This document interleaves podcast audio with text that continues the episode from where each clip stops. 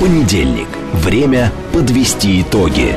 Главный редактор радиостанции «Говорит Москва» Роман Бабаян вместе с вами обсудит и проанализирует главные события прошедшей недели, их причины и последствия. Вспомним, что было, узнаем, что будет. Авторская программа Романа Бабаяна. Программа предназначена для лиц старше 16 лет. В столице России, Москве, 17 часов 6 минут. Это радио «Говорит Москва». Продолжаем работать в прямом эфире. А, ну что, друзья, да, давайте представлюсь. Я Роман Бабаян, главный редактор радиостанции. А, в интересное время мы с вами живем. Начиная с прошлой ночи, когда все только начиналось, не покидает меня одна мысль. Вот я думаю, да, вот все-таки интересно у нас с вами страна. Вот это у нас такая страна, в которой надо жить долго. Вот когда ты живешь в ней долго, ты можешь, у тебя есть шанс увидеть все. Вот все, что можно. Ты можешь увидеть, а, застать советское время, Можешь застать распад Советского Союза, можешь увидеть замечательные 90-е годы становления России, в кавычках, конечно, да.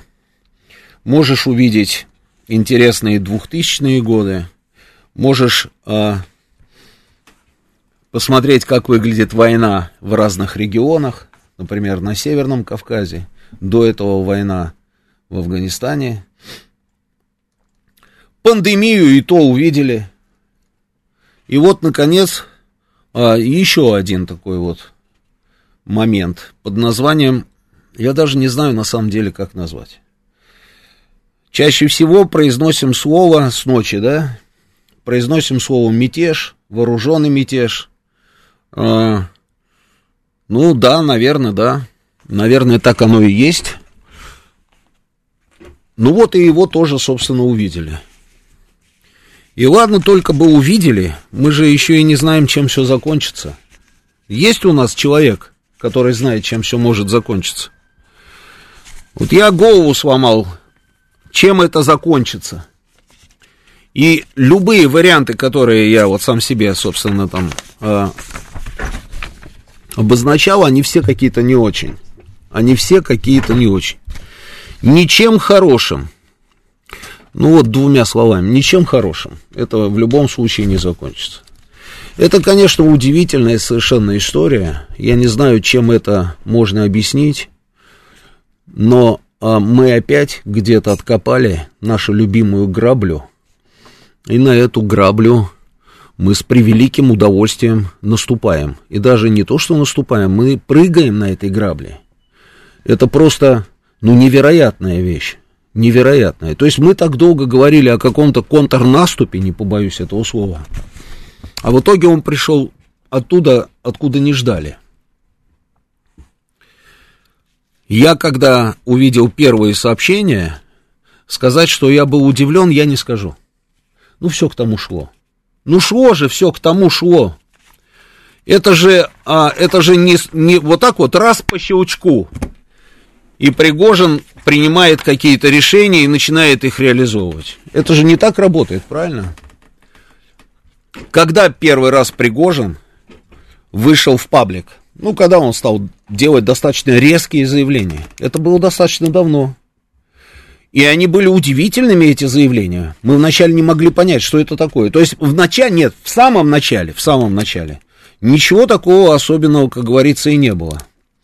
Но потом потом одно заявление, потом следующее, и все, и все э, по нарастающей, по нарастающей, по нарастающей. Я помню мое недоумение, когда я увидел обращение Пригожина, вы помните его? Ночью, это была съемка на фоне тел погибших э, бойцов группы Вагнер, и когда Пригожин ласковыми словами вспоминал министра обороны и начальника генерального штаба. я удивился не потому, что он это говорил, потому что, в принципе, можно поставить себя на его место, и, ну, понятно, что человек на нерве, на эмоциях, рядом лежат тела погибших его бойцов, это все понятно, да, то, что он на взводе. Я удивился другому, я удивился тому, что реакции на это заявление не было никакой. Я не услышал нигде реакции. Он последними словами крыл министра обороны и начальника генерального штаба, и наоборот, собственно, хвалил двух других генералов. То есть две фамилии он склонял в нехорошем смысле, две фамилии называл и говорил, что это люди, которые, наоборот, помогли и продолжают ему помогать и с боеприпасами, и с правильными решениями. Это речь идет, когда они вот Артема с Бахмут, собственно, да, освобождали. И фамилии людей, которые он называл, и э, с благодарностью говорил, ну, про этих людей, это Суровикин и Мезенцев. Но реакции не было никакой. Из Министерства обороны не было никакой реакции. Какая ну, вот на мой взгляд, да, то есть вот как это должно происходить?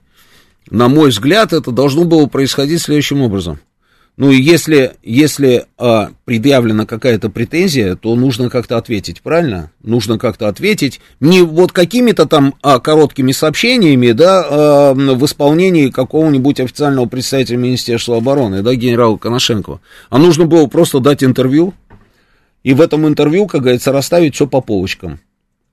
Ну, ничего этого не было. И предположить, что все это рассосется само собой, само собой, ну, мне кажется, что это было как минимум наивно. И в итоге мы с вами получили то, что получили. Почему именно сейчас? Я не знаю, почему именно сейчас. Видимо, я так думаю, видимо, ну что-то должно было произойти, да, то есть вот а, какая-то вот штука должна была, должна была ну, ну, триггер должен был какой-то появиться, да, что это вот последняя капля, и понеслось, да, и понеслось. И Пригожин, в общем, сделал то, что он сделал. Я не знаю, что это за капля. Но можно было не допускать до того момента, чтобы вот эта капля вообще в принципе случилась. Нужно было это все дело как-то разруливать изначально.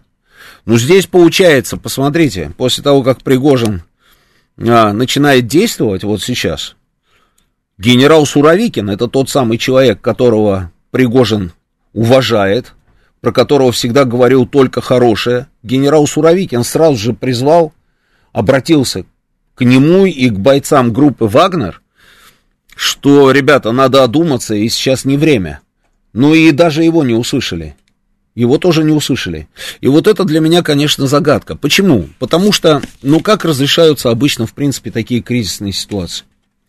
Такие кризисные ситуации. В начале, когда начало все только, как говорится, разворачиваться, все ждали заявления э, президента. Все понимали, что тут должен вмешаться непосредственно верховный главнокомандующий, должен сказать свое веское слово э, и должен начаться процесс урегулирования. Мы дождались заявления Верховного Главнокомандующего. Я не знаю, обратили вы внимание или нет, но а, президент был просто очень злой. То есть он тоже, наверное, не ожидал вот именно вот, вот того, что мы с вами наблюдаем. И э, было такое жесткое, жесткое заявление. Все это было названо предательством. Не прозвучало, да, тут многие обратили на это внимание, что не прозвучала фамилия Пригожина, а какая разница, я не понимаю. Ну, прозвучала или не прозвучала фамилия Пригожина, что непонятно на самом деле, а кого обвиняют в предательстве? Понятно. Удар в спину, удар в спину. Предательство, предательство.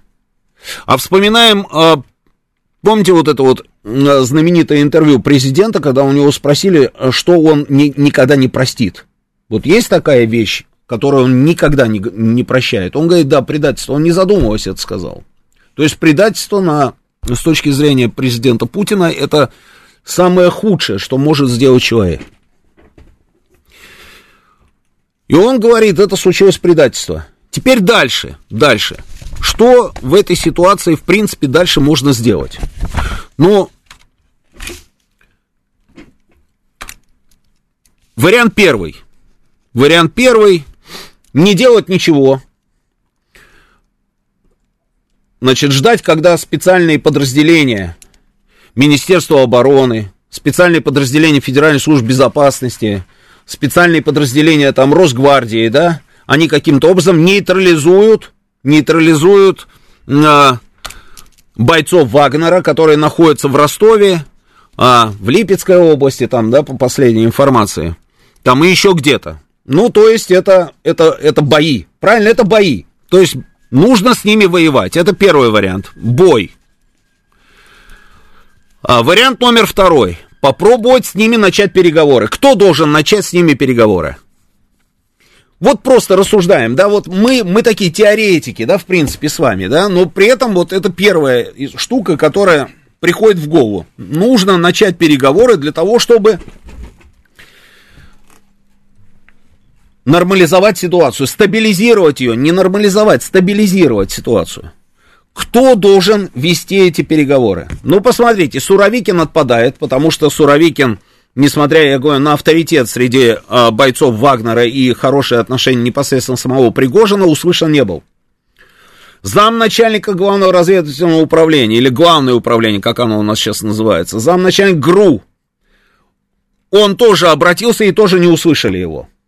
Заместитель министра обороны Юнусбек Евкуров, он разговаривает с Пригожиным, а, и разговор такой нервный, судя вот по тем отрывкам, которые мы видели. Кто вы такой, что вы со мной там на «ты», давайте на «вы», и вот это вот все, да, то есть и тот на нерве, и этот на нерве, да, то есть Евкуров не подходит. Президент, насколько я понимаю, он все сказал. Он сказал все, что он думает по этому поводу. Кто может выйти на переговоры? Ну вот какие у нас есть варианты? И я начинаю вот пере, просто вспоминать все, все, все, все фамилии, да, я вспоминаю все эти фамилии и понимаю, что на самом деле а, ну, у нас нет такого человека, который может выйти на переговоры с Пригожиным. Дмитрий Анатольевич Медведев нет. Дмитрий Анатольевич Медведев тоже обозначил свою позицию и сделал заявление. Заявление конкретное. Сейчас я вам его найду.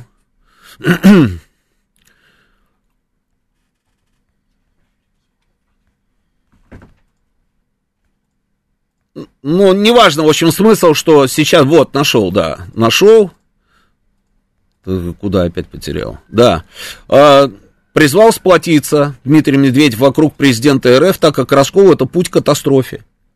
Сейчас самое главное для победы над внешним внутренним врагом, аучащим разорвать нашу родину для, э, для спасения нашего государства, это надо сплотиться вокруг президента. Росковое предательство – это путь к величайшей трагедии, трагедии и вселенской катастрофе. Мы ее не допустим. Враг будет разбит, победа будет за нами. То есть позиция Дмитрия Анатольевича Медведева абсолютно э, понятная. Э, Нарышкин, руководитель службы внешней разведки, он тоже сделал заявление, и попытка вооруженного мятежа, самое страшное, неоправдываемое никакими былыми заслугами, преступление. Вячеслав Володин, э, Валентина Матвиенко. Ну, нет такого человека, который, в принципе, мог бы прийти и э, договориться с Пригожиным. То есть переговоры, да, но кто будет вести эти переговоры? Большой вопрос. Большой вопрос. Переговоры. Есть третий вариант. Если у нас нет с вами людей внутри страны, может быть, мы найдем кого-нибудь за пределами России. Ну, такие варианты же тоже возможны, правильно? Ну, к примеру, Александр Григорьевич Лукашенко. Александр Григорьевич Лукашенко в качестве переговорщика. Мне кажется, что, э, ну, как вариант, да, но не факт, что у Александра Григорьевича Лукашенко что-то получится. Тут случилось невероятное. Президент Эрдоган предлагает свои услуги. Ну, то есть, вот уже мы докатились до того, что президент Эрдоган предлагает нам услуги по урегулированию кризиса в России. Ну, Эрдогана, я думаю, мы, как говорится, отметем сразу. Не пойдет. А, ну, кто? А, несколько каких-нибудь президентов африканских стран, как вариант. Я просто вспоминаю. Там премьер Индии. Но это же все ерунда полная. То есть, получается, со стороны мы тоже не можем никого привлечь.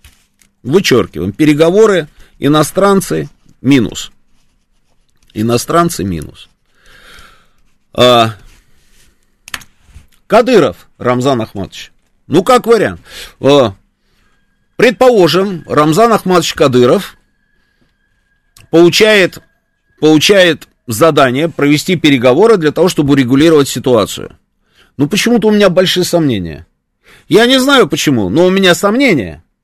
А, во-первых, во-первых, мне кажется, что у Рамзана Ахматовича Кадырова может получиться что-то другое, более эффективно, чем, а, чем, а, как говорится, переговоры. То есть искусство переговоров, это все-таки, наверное, не его конек, да? Потом, с учетом а, теплых отношений, между Рамзаном Ахматовичем и Евгением Викторовичем, это, это какие-то будут очень странные переговоры, согласитесь, да? Это же совсем недавно, как говорится, да, обменялись любезностями и э, руководитель Чечни, и руководитель группы Вагнера. Это же было вот совсем, буквально чуть ли не вчера, грубо говоря. Поэтому Кадыров тоже нет. Кадыров тоже нет в качестве переговорщика. Ну, получается, получается, э, среди известных наших с вами там э, э, высших должностных лиц, скажем так, да, таких людей нет. Ну, может быть, тогда провести какие-нибудь тайные переговоры? А тайные переговоры вести должны кто? Ну, это, наверное, представители спецслужб. Да, я так понимаю. Наверное, ФСБ, там еще кто-то. Но мне кажется, что это тоже вряд ли вариант, потому что, ну, здесь ситуация зашла уже так далеко, что, э, что это не те люди, которые должны вести переговоры. Эти люди уже получили приказ, на самом деле, а, нейтрализовать угрозу, а не вести переговоры. И что мы с вами получаем в сухом остатке? В сухом остатке мы с вами получаем вариант номер один, который называется боестолкновение, что ли? И это вот ровно то, что нам сейчас с вами надо, да? Я говорю вот про эти грабли, я же не, специ... не просто так про эти грабли. Мы же это уже все проходили. Мы же это все уже видели, знали. Сегодня просто бесконечное количество было экспертов, которые вспоминали нам и Первую мировую, и, и мятеж того-то, и, и э, рейды всевозможные различных там исторических личностей. А, а, все это вспоминали, все это уже было. Боестолкновение. Кто с кем, получается, должен воевать? Мы сами с собой, что ли, должны воевать? Мы сами с собой должны воевать, да? И это вот то, что нам сейчас с вами надо. Враг сидит вот там, вот там, напротив, да, сидит враг, вот в тех окопах. И просто с удовольствием будет наблюдать, как мы будем друг друга стрелять. Там же просто праздник случился. Вы представляете, то есть у них буксует их это наступление, у них бешеные потери, их давят со всех сторон и требуют от них результата. Им говорят о том, что они перестанут получать какую-либо помощь, пока не будет результата. А здесь, нате вам, пожалуйста. Русские сами себе глотку перегрызут сейчас. И это еще... И, стоит только начать. Ведь стоит только начать, слушайте. Ведь вот когда мы говорим про гражданскую войну, она как начинается? Она же не вот так начинается там, оп, кто-то там а, решил, что вот я начинаю гражданскую войну. Это так не работает. Вначале происходят определенные процессы, а потом люди начинают примыкать то к одним, то к другим, то к одним, то к другим. Слушайте, скажите мне, пожалуйста, как вы думаете, а что у, у, ЧВК Вагнера мало сторонников среди людей? Да, огромное количество. И это вполне объяснимая история вполне объяснимое. Мы с вами сами болели душой, всей душой болели, когда ребята освобождали Бахмут, он же Артемовск. Солидар они брали, вы помните все это? Мы же ликовали всей страной, когда они размещали флаги на зданиях администрации, флаги ЧВК и флаги России. Там герои Российской Федерации – и Евгений Пригожин тоже герой Российской Федерации. Он еще и герой Донецкой Народной Республики. И, по-моему, Луганской тоже, если я не ошибаюсь. Да, у него там три звезды, да? Это, это люди, это люди заслуженные, это люди героические. Там очень, там разные люди, там разные люди, но это люди с заслугами. Мы сами вчера, еще вчера, мы сами э, гордились этими людьми. Среди наших, наших людей, среди обычных людей, которые живут в наших городах, огромное количество сторонников Пригожина и группы Вагнера. Огромное количество. И не меньшее количество, конечно же, людей, которые считают, что, ну, слушайте, ну, вопросы, конечно, могут быть к Министерству обороны, там, Генеральному штабу, там, и так далее, и так далее. Эти вопросы есть и у каждого из нас, наверное, есть вопросы. Мы же сидим друг с другом, обсуждаем то, что происходит, правильно? Мы в эфире с вами, как говорится, обмениваемся мнениями, у нас есть вопросы. Но, наверное, это же не сейчас нужно решать. Не сейчас нужно все это вот так вот доводить до того, что еще немного и начнем просто а, боестолкновения в городах.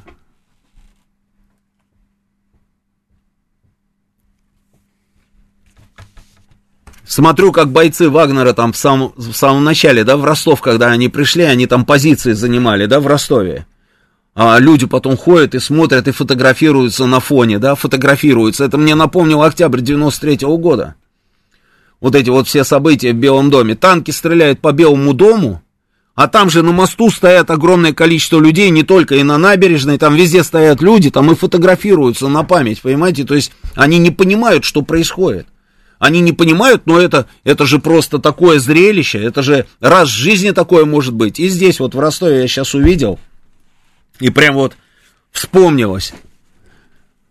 Нельзя ни в коем случае до этого доводить. Ну, президент, наверное, должен, должен что-то сделать. Но я знаю, что президент неоднократно пытался а, как говорится, разобраться со всеми этими противоречиями. Он собирал за одним столом всех этих людей, которые выясняли отношения друг с другом, причем в публичной сфере. В публичной. Можно решать эти вопросы втихую, я допускаю. И не первый раз в нашей истории, когда командующий одной русской армией ненавидит командующего другой русской армии. И такое было. И на дуэль друг друга они даже вызывали. Это все было. Но сейчас, сейчас речь идет о о судьбе, судьбе нашего, о, о существовании нашего государства. Там же просто стоят, смотрят, смотрят налившимися кровью глазами, они ненавидят все, что с нами связано, а мы сейчас будем им подыгрывать. Ну, получается так. Ну, так же получается. Выясняйте отношения, сделайте это как-то по-другому. Уже пытался президентом, он, помните, летал в Ростов, да, в штабе Южного военного округа, вот тот самый штаб, где сейчас там разворачиваются все эти события. Он же собирал всех за одним столом, выслушивал, отдавал распоряжения, все брали под козырек. Говорили есть. Друг друга терпеть не могут, и в итоге всю страну под монастырь хотят подвести.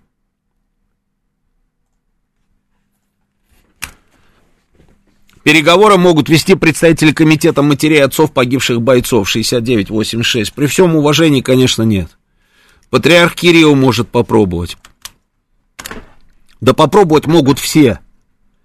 Речь не про, попор, не, попробовать, э, не про попробовать, а речь идет о результате. Результат должен быть каким? Они должны вернуться в места дислокации. 25 тысяч человек, он сказал с ним. 25 тысяч человек, это ударные, это штурмовики. Техника, чего там только нет.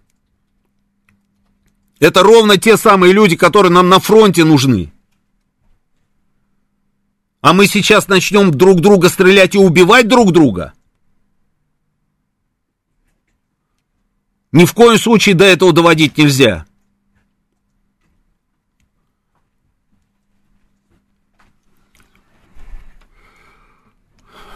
Пишут, что батька, по-моему, подходящая кандидатура, он умеет это делать, 61-44. Не останавливают Вагнер в Липецке именно для того, чтобы не допустить боестолкновения, идут переговоры. Переговоры обычно ведут неизвестные люди, а специалисты МВД или ФСБ. Это я читаю ваши сообщения. То, что не останавливают, это хорошо. Потому что как их можно остановить? Ну как их остановить? Вот они идут по трассе. Вот идет трасса Ростов-Дон, вот она, М4, идут по трассе. Вначале они шли, там идут обычные машины. Как ты остановишь их? Никак не остановишь. Потом начали перекрывать участки дорог, чтобы они шли дальше этими колоннами. Но да, тогда можно наносить удары, но это опять, я говорю, это начало гражданской войны. Давайте сейчас прервемся на новости, продолжим через несколько минут.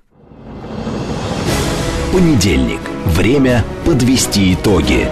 Главный редактор радиостанции «Говорит Москва» Роман Бабаян вместе с вами обсудит и проанализирует главные события прошедшей недели. их причины и последствия. Вспомним, что было, узнаем, что будет. Авторская программа Романа Бабаяна. 17.36, это радио «Говорит Москва». Продолжаем работать в прямом эфире. Я Роман Бабаян. Телефон прямого эфира плюс эм, 8495-7373-94,8. Телефон для ваших смс-ок. Их просто море. Плюс 7 925 4 восьмерки 94 и 8. Работает наш телеграм-канал. Здесь идет трансляция нашей программы. Телеграм-канал «Говорит МСК Бот». Трансляция идет еще на нашей странице а, ВКонтакте и на Ютубе, да? Сколько у нас, Евгений Варкунов, человек? Четыре тысячи. Четыре тысячи, да. Ну, я не удивлен, да, не удивлен, конечно. Это главное, что происходит, и от этого зависит, на самом деле, от того, чем все это закончится, зависит жизнь каждого из нас. Это я вам точно говорю. Каждого абсолютно из нас. Я вот возвращаюсь к теме переговоров. Переговоры обязательно нужны, кто должен вести эти переговоры, я не понимаю. Была надежда на то, что должен президент, как говорится, всех утихомирить, призвать, чтобы взяли себя в руки, чтобы все, все а, стабилизировалось. Но президент выступил и сказал, предатели, предатели, а с предателями он разговаривать не будет, это точно совершенно. А, кто, кто, не знаю. А, единственная надежда на то, что все-таки непосредственно бойцы группы «Вагнер» не захотят участвовать во всей этой авантюре. Ну и тут, понимаете, ну и тут, а, смотря какие бойцы, ведь там разные люди, абсолютно разные люди, у каждого своя мотивация. Есть люди, которые пойдут за Пригожиным до конца, это совершенно очевидно, и можно даже не сомневаться в этом, не питать никаких иллюзий. Там есть люди, которые за ним пойдут до конца. Есть люди, которые могут не пойти. Люди разные, Каждый будет принимать решение сам. Нужно с ними сейчас активно работать. Нужно пытаться до них достучаться. Ни в коем случае нельзя допускать, чтобы мы начали убивать друг друга. Нужно сделать так, чтобы эти люди просто перестали участвовать в этой авантюре. Это можно сделать. Но есть, я говорю, и те, которые пойдут до конца. Ведь там же кого только нет. Там есть и офицеры, офицеры российской армии, которые просто в какой-то момент оказались армии не нужны. Ну, есть такие люди, конечно, что мы не знаем, как пачками увольнялись офицеры. Просто не хотели, разрывали договор, уходили из состава вооруженных сил. Потом уходили и выполняли там определенную работу в разных уголках мира в составе ЧВК «Вагнер». Там есть люди, которые, которые мы знаем, откуда тоже пришли. И мы видели, как они, слушайте, мы видели этих людей, которые также даже получали государственные награды за то, что отлично воевали сейчас в зоне специальной военной операции. Есть люди, которые вот все, что у них есть на сегодняшний день, они обязаны именно ЧВК Вагнеру и Пригожину. Они, конечно, я думаю, пойдут за ним до конца.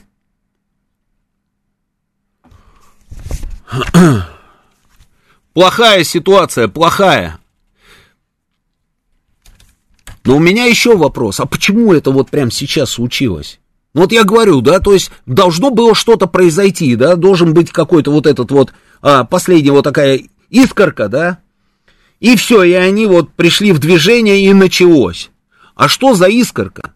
Вот этот вот э, рассказ о том, что нани, был нанесен удар по расположению, да, э, э, Вагнера, это неправда, я в это не верю. Ну, по крайней мере, вот та картинка, которую я видел, это что это за картинка была? Где там удар по расположению? Это вот это вот по кустарникам, там между деревьями, там бегут какие-то люди, мат-перемат там, да, и ой-ой-ой, ой-ой-ой. И знаете, на что обратил внимание? На этот мат, на эту стилистику. Обычно это как раз то, что делает украинская история. Это вот чисто их, как говорится, почерк. Они любят все время ровно этими словечками сопровождать любые там удары, допустим, наших ракет там, да, по, по, по их территории, если они это видят, они вот ровно так это и комментируют. Там говорок этот. Я не верю, что был нанесен удар по расположению Вагнера. Но нам же рассказывают как, что вот ровно это и спровоцировало, да, что это вот последняя капля, и весь этот вот механизм перешел в движение – что-то тут не то. Вот чувствую, вот что-то не то. Не знаю что, но вот что-то не то. И момент, какой же удачный момент. Вот только-только мы с вами, только-только вдруг заговорили о том, что вроде бы как инициативу мы перехватываем. Вот после наших вот этих вот трудных решений, помните, которые мы принимали, да? Оставляя Херсон, а до этого там еще что-то, да? И вот Вроде бы как инициатива на нашей стороне, мы видим, как горит их техника, мы видим, как они сдаются в плен, а давно не было у нас на самом деле вот этих вот кадров, когда они сдаются в плен. Ну давно же не было. Они стали сдаваться в плен, мы стали сжечь их технику, мы стали наносить удары по тем местам, которые нам нравятся с вами. Я уже просто, как говорится, вот такими формулировками инициатива только-только, они сами фиксируют это, что русские перехватывают инициативу, нам нужно что-то делать. И вот ровно в этот самый момент происходит то, что происходит. Просто невероятно. Это совпадение все. Ну, я не знаю, это, это может быть совпадение? Вот 98-88 пишет, мятеж это спектакль для кого-то извне. Потом узнаем, для кого этот спектакль весь сделали. Извне спектакль для кого-то. Может быть, спектакль для кого-то. Ну вот, например, а, где эти у меня гаденыши? Председатель Комитета обороны Великобритании. Да это прекрасная возможность для Украины воспользоваться нынешним мятежом и хаосом в России. Да, надо дать им должное, они вообще все впрямую говорят. Ровно так и есть. Украинцы, если, как говорится, сейчас вот не совсем дураки, то они точно должны ловить этот момент. Обязательно должны ловить этот момент. Если не удастся сейчас а, остановить пригожинцев, то для того, чтобы их нейтрализовать, это нужно привлекать определенные силы и средства. Может быть, в том числе и те, которые у нас на линии боевого соприкосновения, в зоне боевых действий. Ну как можно, я не знаю, слушайте, не, не, не, не, воспользоваться моментом? Они же не идиоты. Они точно попробуют воспользоваться этим моментом. Другое дело, что они сидят и тоже, знаете, они сидят и не могут поверить собственному счастью. Это когда мы из Херсона ушли, помните, они туда не сразу вошли, да, в город. Они думали, что это какая-то ловушка. И сейчас они сидят и думают, и рассуждают. А может быть, это действительно какой-то там, постан, постанова, спектакль там и так далее. И об этом пишут украинские телеграм-каналы. Но они обязательно сейчас попробуют воспользоваться этим моментом. Обязательно. Здравия желаю, Сергей Алексеевич. Здравия желаю, Роман. Ну как вам вообще то, что происходит? Ну вот сейчас интересно, вот смотрите. Суть происходящего, вот оценка всей ситуации, действующие силы и средства, а также виновные и невиновные, и первоочередные меры российской власти, они уже определены э, в этом сообщении Путина. И вот по состоянию на 18.00 текущего дня, те меры по защите страны от внутренней угрозы, которые прозвучали в обращении президента – не реализованы. И все это продолжает бить как в информационно-психологическом, так и в военно-политическом плане, бить по России. И ведет к замешательству и непониманию вот среди нас. Это свидетельствует о том, что Пригожин не одинок, а количество тех, кто сознательно встал на путь предательства, как выступал президент, их достаточно много. И они организованы, и все это произошло не спонтанно, а было продумано и организовано – и должно было, по идее, И момент, скрыто... момент тоже не случайно, да, возник? Да. Вот именно этот. Именно так. И все это должно быть, по идее, до наступления вот этой ситуации должно было быть скрыто контрразведкой. Но оно почему-то не было скрыто.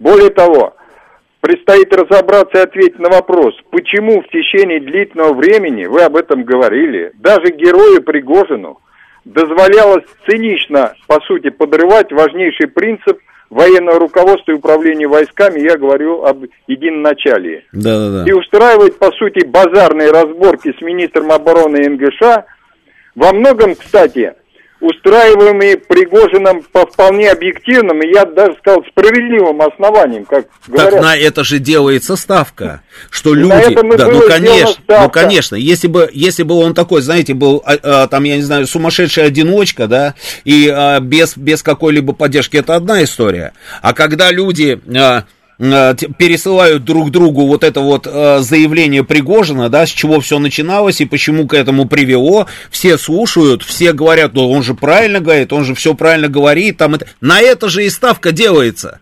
Да, и все это те органы, которые должны докладывать, пресекать, все смотрят, и ничего не делается. И исходя вот из текста обращения президента, переговоры с Пригожиным и его там ближайшим окружением – не является единственным способом прекращения этой внутренней угрозы для России. Зачем тогда президент говорит о действиях по защите Отечества, что действия эти будут жесткими? Все это называет предательством. И им остается только, он, как он сказал, э, сделать правильный выбор, прекратить участие в преступлениях.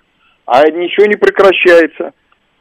То есть, выходит дело, переговоры-то идут как бы к логическому концу, а вступает вторая стадия – а в то же время, если вопрос задать вот этот странный вопрос, как вы говорите, что-то тут не то. Я вот тоже думаю, что-то тут такое непонятное.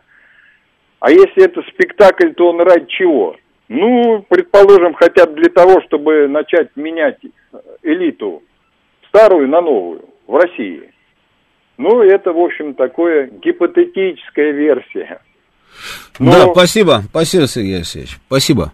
Здесь, на самом деле, мы можем предполагать что угодно, да, тут варианты могут быть любые, знаете, там, что только, как говорится, уже и не обсуждали, и, а, и контрактов его лишили, Пригожина, он теперь не будет заниматься детским питанием, там, в школах, там, или еще каким-то там питанием, там, речь идет о миллиардах, он обиделся, но мне кажется, что это все ерунда, это полная ерунда, это, это все фуфло а, дело, дело не в деньгах. И контракты там с этим, с Министерством обороны он отказался подписывать, а, а это означает, что не будет там финансирования. Это тоже, мне кажется, все ерунда полная. Что а, финансирование группы Вагнер? Ну, давайте так, ну, давайте по-взрослому, да. А, ни с того, ни с сего вдруг у нас появляется а, частная военная компания, которая начинает выполнять определенные задачи на африканском континенте или на Ближнем Востоке. И при этом это же не просто а, частная военная компания, это частная военная компания, на секундочку, с авиацией, с танками, с системами залпового огня, совсем необходимым. Откуда все это берется? Они пошли и где-то это купили. Ну хорошо, предположим, они это купили. А на какие шиши они купили? На детском питании Пригожин заработал. Да ну ерунда, это полная совершенно очевидно, что несмотря на то, что у нас нет никаких законов, регламентирующих работу, да, а, этих институтов, да, я имею в виду частных военных компаний, частная военная компания «Вагнер» была создана специально российским государством для того, чтобы выполнять задачи там, где мы не можем задействовать регулярную армию в интересах российского государства, со всеми, как говорится, отсюда последствиями и следствиями. Естественно, финансирование, снабжение техникой там и всем остальным шло по линии Министерства обороны Российской Федерации. Ну что, Америку что ли открываем? Нет, так оно и есть. Поэтому подписали они контракт или не подписали. Все зависит от того, нужны они или не нужны. Если они нужны, и если стоят какие-то задачи, которые нужно выполнить, без всяких контрактов их будут снабжать всем необходимым. Поэтому это как вариант тоже нет а, вариант, что, вариант, что они больше не нужны. А, хорошо, а, ЧВК Вагнер нам больше не нужно. А кто тогда нам нужен? Нам не нужны 25 тысяч штурмовиков или сколько там вообще личный состав? Больше, там под 50. Нам они не нужны, нам нужны добровольцы. Мы ищем этих добровольцев, внутри России, за пределами России. Мы платим э, достаточно серьезные деньги каждому из них прямо на старте. Еще ничего не началось, уже выплаты. Мы льготы готовы предоставлять все. А практически там 50, что ли, тысяч человек, профессионалов, с опытом боевых действий, с положительными результатами этих боевых действий, с, выпол... с целым ворохом, с целой простыней выполненных задач – нам не нужны? Да не, но это так не работает. Это так не работает. А Не нужны, они, они нужны, не нужен Пригожин. Но это тоже так не работает. Нельзя взять просто, а у Пригожина забрать людей. Я еще раз, там же люди разные. Там некоторые люди вообще получили, можно сказать, второй шанс в жизни стать, стать нормальным человеком. Их забирали с зон. И давали им возможность реабилитироваться и вернуться в жизнь нормальную. Кто-то там действительно возвращается, там награды государственной честь ему и хвала. А есть уроды, которые, как говорится, да, только могилу исправят, которые потом грабят, убивают все равно, да, отслужив там полгода. Это мы тоже знаем. Но это люди, которые получили шанс, а это дорого стоит, и не у каждого из нас в жизни, в разных ситуациях есть такая возможность получить второй шанс. Есть люди, которые профессиональные военные, которые пришли, это сознательный выбор. Был уйти из вооруженных сил, прийти в состав ЧВК «Вагнер». И у них убрать того человека, который им дает этот шанс, и который все эти годы, все эти годы идет с ними – и нигде не шкерится, не сидит там где-то там, отсиживаясь там под корягой, он с ними, на передовой, под обстрелами и под всем остальным. Нет, это тоже так просто не работает.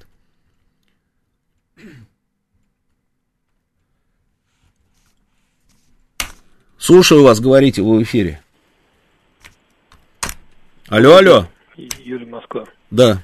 Говорить. Э, ну, ну что делать? Взгляд, что делать? Вести ну, переговоры ну, или, вот, или как? Са, самая безопасная ситуация для страны, на мой взгляд, сейчас, это Пригожные, тех, кто хочет с ним пойти, отправить в Африку обратно, а здесь оставить тех, кто хочет э, воевать на Украине. Уважаемый вот Юрий, можно было бы ну, отправить в Африку, но у них немножечко другой, другой адрес. Знаете, там ну договориться. Париже хорошо, но мне мы туда не надо. О переговорах, мы же говорим о переговорах с вами, правильно? Ну вот, вот такой вариант, если предложить, может быть, и разрешим ситуацию. Ну, может быть, да, может быть. Ну, в Африку отправить это, конечно, да, как вариант, да, почему нет? Они Африку знают хорошо, в Африке их любят, уважают. Угу. Но они немножечко другие цели, собственно, декларируют. У них другие задачи сейчас стоят. Мне кажется, что нужно все-таки вести переговоры. Другое дело, что как вести переговоры, я не знаю. Вернее, кто должен вести эти переговоры. Да, слушаю вас, говорите вы в эфире. Алло? Да, говорите, говорите вы в эфире. Да, здравствуйте, Роман Георгиевич. Здравствуйте. Знаете, что хотел сказать, ради чего, собственно, хотел еще утром позвонить, угу. но что-то не дозвонился. Да. В течение трех часов, с 9 до 12, двое молодых ребят, Георгий Баян угу. и Женя Фомина, в условиях абсолютного, как бы, четкого информационного вакуума держали, так сказать, эфир. И вот я когда слушал, там много чего было сказано, и экспертами, и ими. И вот когда я слушал, я начинал понимать, что, блин, молодцы.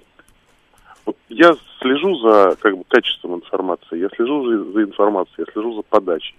Вот респект и уважуха двум молодым ребятам. Три часа, когда не было ясно ничего, буквально ничего. Еще не выступил президент, еще слухи какие-то, все. Вот они три часа держали эфир. Хорошо, спасибо большое. Спасибо. Спасибо. Спасибо. А, читаю ваше сообщение. Уважаемый ведущий, 2135, а что вы хотели от отмороженных уркаганов? Неужели вы думали, что вагнеровцы будут защищать родину с уважением Е? А, мне кажется, я же только что про это, да? А, да, среди них, вот как вы их называете, отмороженные уркаганы, оказались люди, которые пошли и защищали Родину, и выполняли задачи, и погибали. И очень много погибло людей. А есть те, которые не погибли, и у которых есть ордена, и медали есть. Ну вот, понимаете, какая штука? Вот это вот все отмороженные уркаганы, все, вот это вот меня всегда это бесило просто бесит на самом деле. Идите с ними, пообщайтесь. Просто пообщайтесь и ему скажите, что он отмороженный уркаган, человеку, который, допустим, там взял солидар. Или человек, который держал оборону на протяжении 18 часов, там их три человека было, держали оборону, я потом видел эти синхроны. На вопрос, слушайте, а как вы пришли в Вагнер? Они, ну, вы же знаете, да. И мы знаем, как они туда пришли, как они там оказались. И удержали позиции.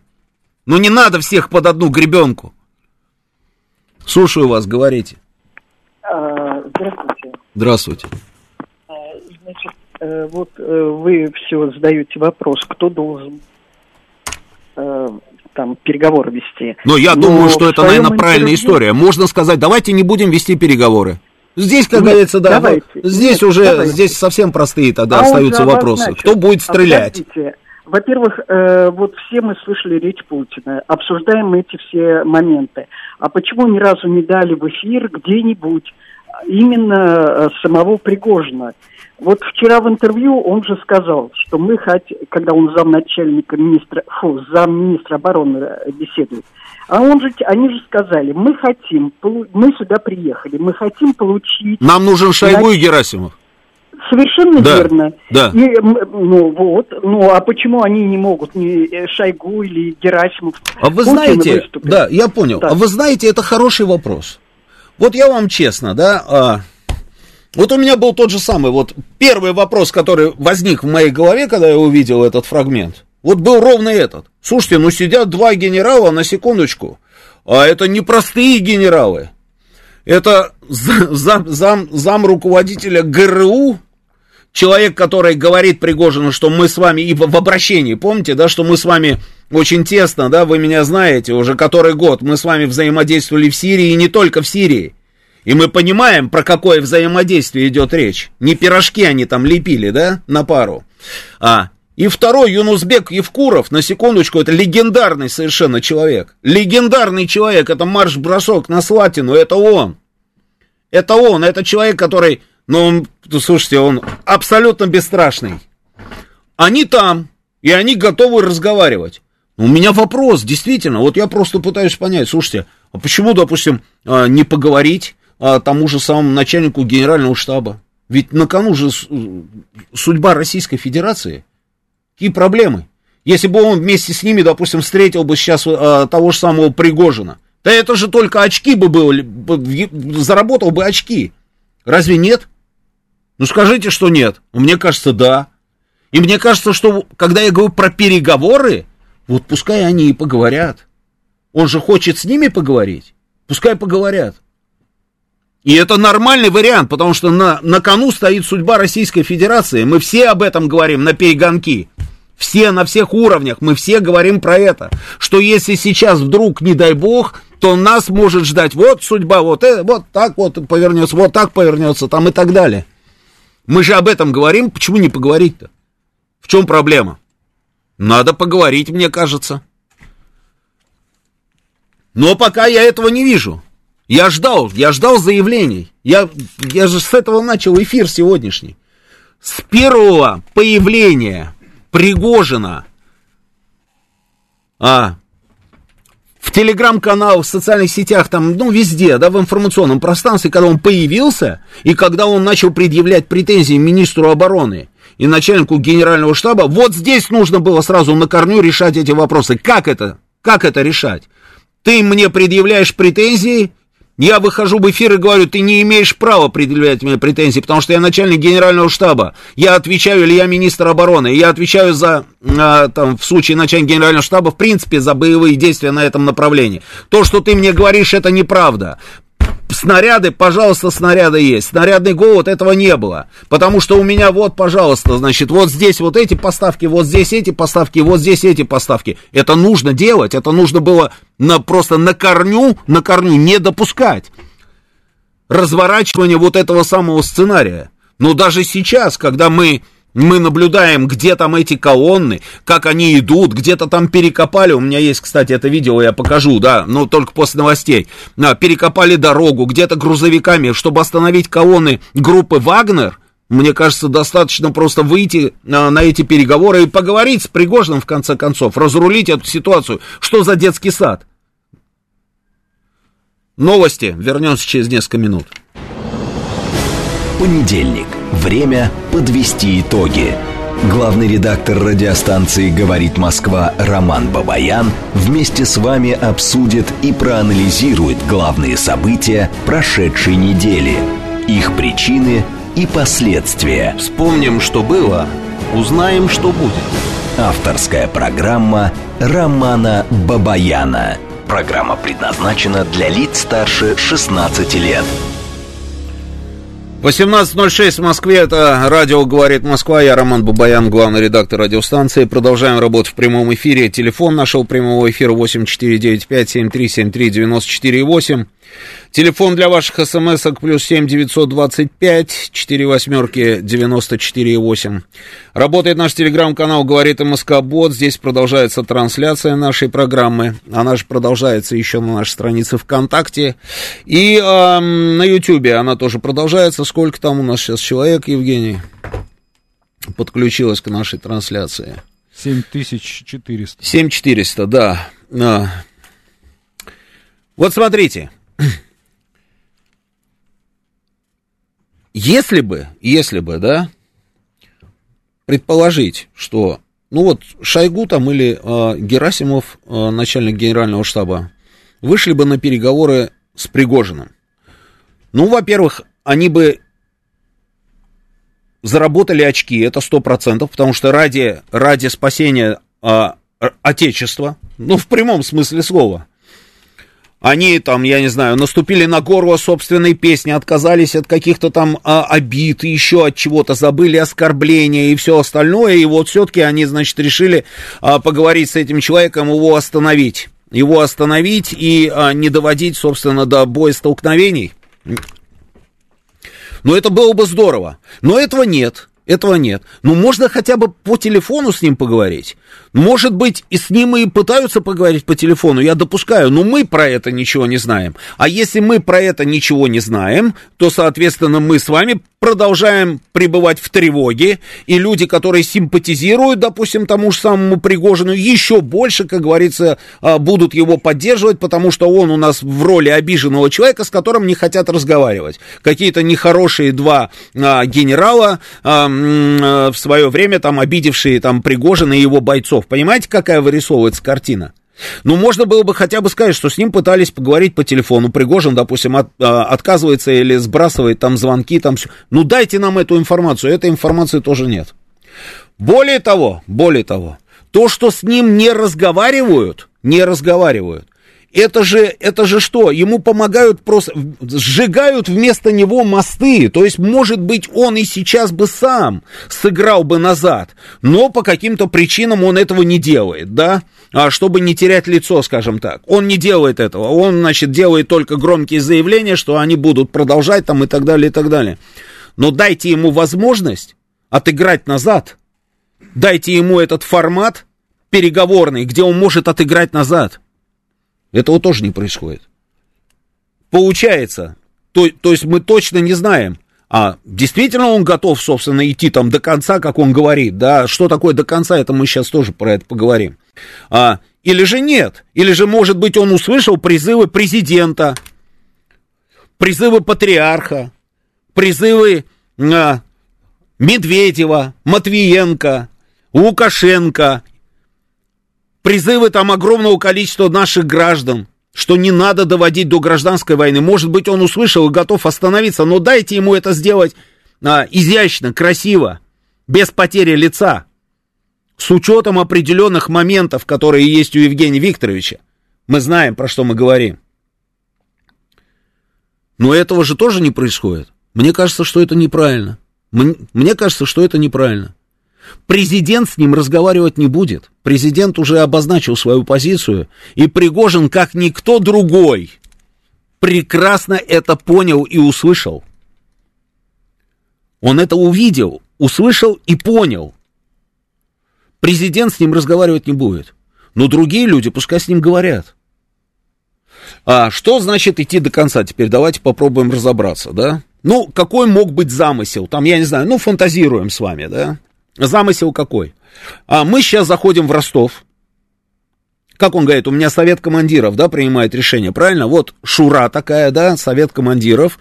А, они сели, разработали операцию. Замысел примерно такой мы заходим в Ростов, берем, значит, под контроль город, штаб Южного военного округа, отвлекаем на себя практически все внимание, да, делаем там резкие заявления, там, э, э, ну, еще что-то, да. а, работаем с местным населением, а они работают с местным населением. Мы что, разве не видели кадры, когда они стоят в очереди в Макдональдсе, или как он, э, вкусно и точка сейчас называется? Они стоят в очереди с оружием, встали в очередь, купили себе по Бигмагу там или по чизбур, чизбургеру. И огромное количество комментариев под этим видео. Ну, нормальные ребята, мужики, классные наши, смотрите, они не беспредельничают, не грабят, они с оружием. А этот самый, и за деньги там берут эти несчастные там чизбургеры. Мы же видели это видео, и комментарии мы читаем. И мы же видим видео, когда люди несут еду, там воду, там подходят к вагнеровцам. Мы видим и другие, собственно, кадры, когда им говорят, что если вы защитники Родины, то идите и защищайте Родину, а не устраивайте беспредел в центре города. То есть люди разделены, понятно. Кто-то симпатизирует, кто-то нет. Это все понятно, я про это уже говорил. Но дальше, то есть мы заходим, берем Ростов под контроль, начинаем работать с местным населением, периодически, может быть, там делаем какие-то заявления, а параллельно, параллельно, определенные наши там отряды, такой-то, такой-то численности, они идут по трассе М4 в сторону Москвы идут туда. В Ростов мы зашли, когда еще никто не знал, что с нами делать, да? Вот они туда зашли, не было заявления президента, ничего. Через пограничный пост они прошли, ушли с территории Донбасса, зашли, мы видели этот пограничный пост, там 180 или 150 там человек, которые вроде бы, как если верить им самим, там аплодисментами их встретили, ну и а, в перерывах между аплодисментами сдали оружие, да, мы видели их безоружными. А, то есть еще никто не знает, что с ними делать, поэтому они беспрепятственно по трассе М4 они заходят в Ростов. Причем их э, техника с личным составом, и не только с личным составом, и системы залпового огня, и танки, и все остальное, вот они идут э, по трассе в перемешку с гражданскими машинами. Пришли, спокойно зашли в Ростов.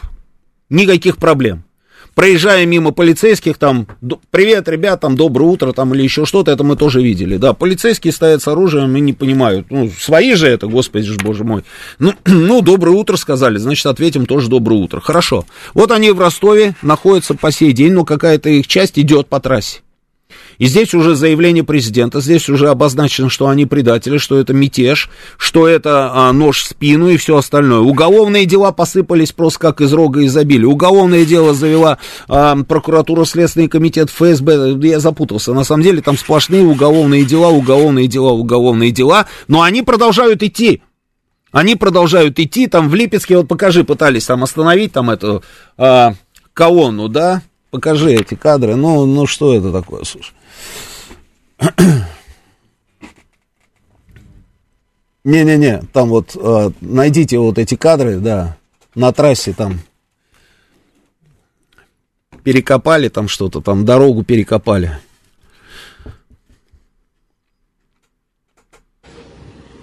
Стою перед Чепуинским районом. Да. Все. Вот дорогу Нам перекапывают. Ну, тоже, тоже такая, знаете, ну, ну что это такое? Вспоминаю про поговорку про ежика и да, и еще одно место. Ну что это такое? Слушайте, если идет танк, ну что ты его остановишь вот этой вот ерундой, ну, он объедет просто там на 2 метра правее. Ну вот грузовики, попытались там грузовиками этими перекрыть эту дорогу, а, тоже не получается, да, то есть, пожалуйста, танк раз, а, один вправо, один влево и поехали дальше. Вот они едут дальше и никаких вопросов. На что расчет? Допустим, пока вот вся вот эта суета, пока, пока там а, а, кто-то какие-то там решения при, принимает, еще что-то, еще что-то, еще что-то, быстренько доехать до Москвы. Да? Доехать до Москвы. А здесь в Москве опять расчет на панику, на дезорганизацию, еще на что-то, и мы такие все из себя героически приезжаем в Москву, здесь власть лежит на это самое, э, на земле, а вот в районе станции метро Новокузнецкая она лежит, да, мы подъезжаем, так раз ее э, забираем, и мы в дамках, да, на это расчет. Ну, наивная же история, нет? Хотя, ну, предположить они могут все что угодно. И может, может, может и всерьез думают, что на самом деле может такое получиться. Но это уже игра такая, знаете, это, это уже на тоненького. Это уже мы в шаге от того, что мы действительно можем, как это сказать даже, начать гражданскую войну, да? Ну что это такое? Что это такое? Ой, слушаю вас, вы в эфире. Да, это Роман, вот это, наверное, называется я. «Пойдем до конца», а, да? Бывает у нас, что Евгений Викторович Пригожину грозит от двенашки до двадцатки по 279 УК РФ. Да. А, собственно, где уголовные дела? Ну, тогда вы должны его задерживать по логике вещей. А его никто не задерживает.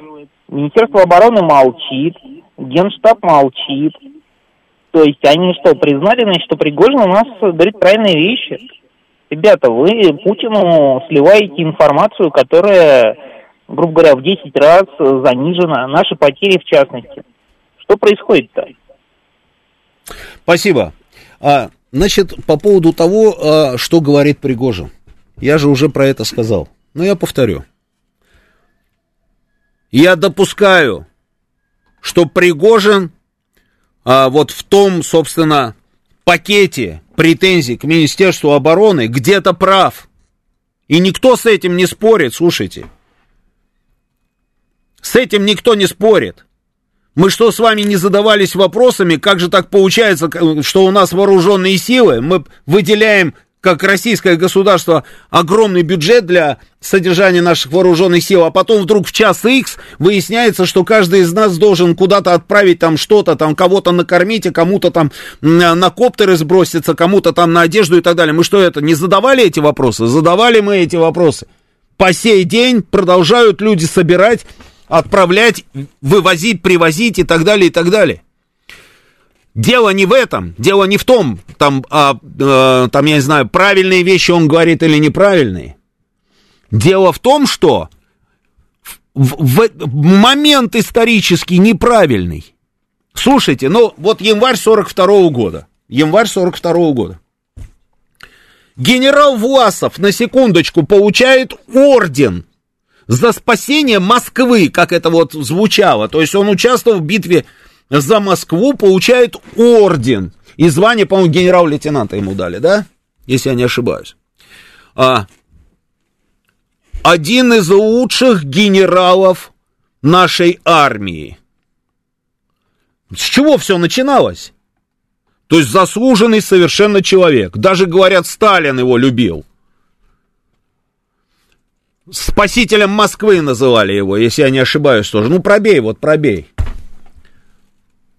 То есть заслуженный был человек. И что? А потом в какой-то момент он раз, и пожалуйста. А потом повесили его на Красной площади. А говорил он, я помню, когда он, значит, принимал решение метнуться на ту сторону, к немцам, он же что говорил? Он же нам рассказывал, что? Ну, можно же найти, это же все есть, все, все эти документы есть в, в доступе. Он говорил, что я, почему я принял это решение? Да потому что м- наше руководство, оно безграмотное это руководство. Именно они довели. Вот, пожалуйста, спаситель Москвы, любимчик Сталина. О, что я только что сказал. А, именно они довели нас до, того, до этого состояния, что мы потеряли огромное количество территорий, что у нас там несколько миллионов там человек сдались в плен, что они там э, разгромили там э, офицерский состав, генералов там зачистили, что их предупреждали о войне, они не слушали. Он все это говорил, это все правда было. И чего? Он таким образом, собственно, хотел оправдать то, что он стал предателем, что ли? А вчера это был заслуженный человек. Секундочку, это, это так бывает. Но я говорю о другом. Я говорю о том, что я не хочу в это верить. Я не хочу верить вот в это предательство. Вот просто, ну не хочу я в это верить. Ну я как человек просто не хочу в это верить. Дайте возможность ему отыграть назад. Поговорите с ним по телефону там, да, вот он хочет поговорить, он же называет людей, с кем он хочет поговорить. Он не хочет разговаривать с Юнусбеком Евкуровым, он не хочет разговаривать, там, я не знаю, с Евгением Варкуновым, не хочет разговаривать. Он хочет разговаривать с конкретными людьми. Это министр обороны и начальник генерального штаба. Ну, дайте возможность ему с ними поговорить. Позвоните ему, пускай попробует объяснить свою позицию. Если уже и здесь не сработает, все, тогда однозначно вычеркиваем его из списков заслуженных людей и начинаем воспринимать его исключительно как предать со всеми вытекающими отсюда последствиями. Люди, которые сегодня ему симпатизируют, И люди, которые его считают заслуженным, абсолютно оправданно и как бы объяснимо, почему это все происходит, они тоже, может быть, изменят свое мнение, когда увидят, что на самом деле что-то тут как-то не так. Что-то не то. Понимаете, о чем я говорю? Уважаемые горожане, в Москве объявлен режим контртеррористической операции, ситуация сложная. В целях минимизации рисков мною в рамках оперативного штаба принято решение объявить понедельник нерабочим днем. За исключением органов власти и предприятий непрерывного цикла, оборонно-промышленного комплекса, городских служб. Прошу максимально воздерживаться от поездок по городу, возможно перекрытие движения в отдельных кварталах и на отдельных дорогах. Своевременно сообщайте 112 о нештатных ситуациях и происшествиях. Городские службы работают в режиме повышенной готовности. Мэр Москвы Сергей Собянин. А, ну вот так. Вот так. Слушаю вас, говорите в эфире. А, добрый вечер, а, уважаемый Добрый. Роман. А, Добрый. Спокойного вам рабочего дня. Значит, да у нас самый, самый что ни на есть, спокойный рабочий день. Да, Он такой да, спокойный. А, а какая была спокойная Роман, ночь, вы не представляете. Да, просто я вам желаю спокойно поговорить со мной. Да. Итак, Владимир Владимирович нам не назвал виновного в этом бунте. Это первый момент. Это самое главное, что, на что нам нужно обратить внимание. Второе действие какой статус у Евгения Пригожина по отношению к э, министру обороны Шойгу? Они равны по статусу или нет? Как вы считаете? Мы можем с вами до бесконечности рассуждать. Вот, а, значит, с точки нет, зрения де юры, а вот с точки да. зрения а, э, там де факто там, и так далее, и так далее. Мы имеем конкретную а, ситуацию. Я не хочу да, про да. эти сейчас вот а, а, юридические есть, тонкости, какой статус да, или не какой статус. Мы а, имеем ситуацию. Да. У нас есть третий момент, который самый главный. А, есть такая возможность угу. в теории, что а, на, в нашей стране хотят а, утилизировать а, частную военную компанию как, как вид. Потому что Министерство обороны э, спокойно сейчас может э, набирать добровольцами, контрактниками э, всех тех, тех, кто занимается в ЧВК. Правда? Правда сейчас а, идет замечательная по этому поводу кампания. То есть теоретически сейчас а, идет кампания по утилизации ЧВК как вида, а, вида деятельности нашей стране. Вот как вы на это можете сказать что-нибудь, а, уважаемый Это Роман? такая многоходовочка, да? То есть для это того, не чтобы... Многоход... Нет, не, а это как? не многодовочка, а. это э, таким образом пытаются э, Каким? Убрать, Нет, э, секундочку, вы сказали, таким образом.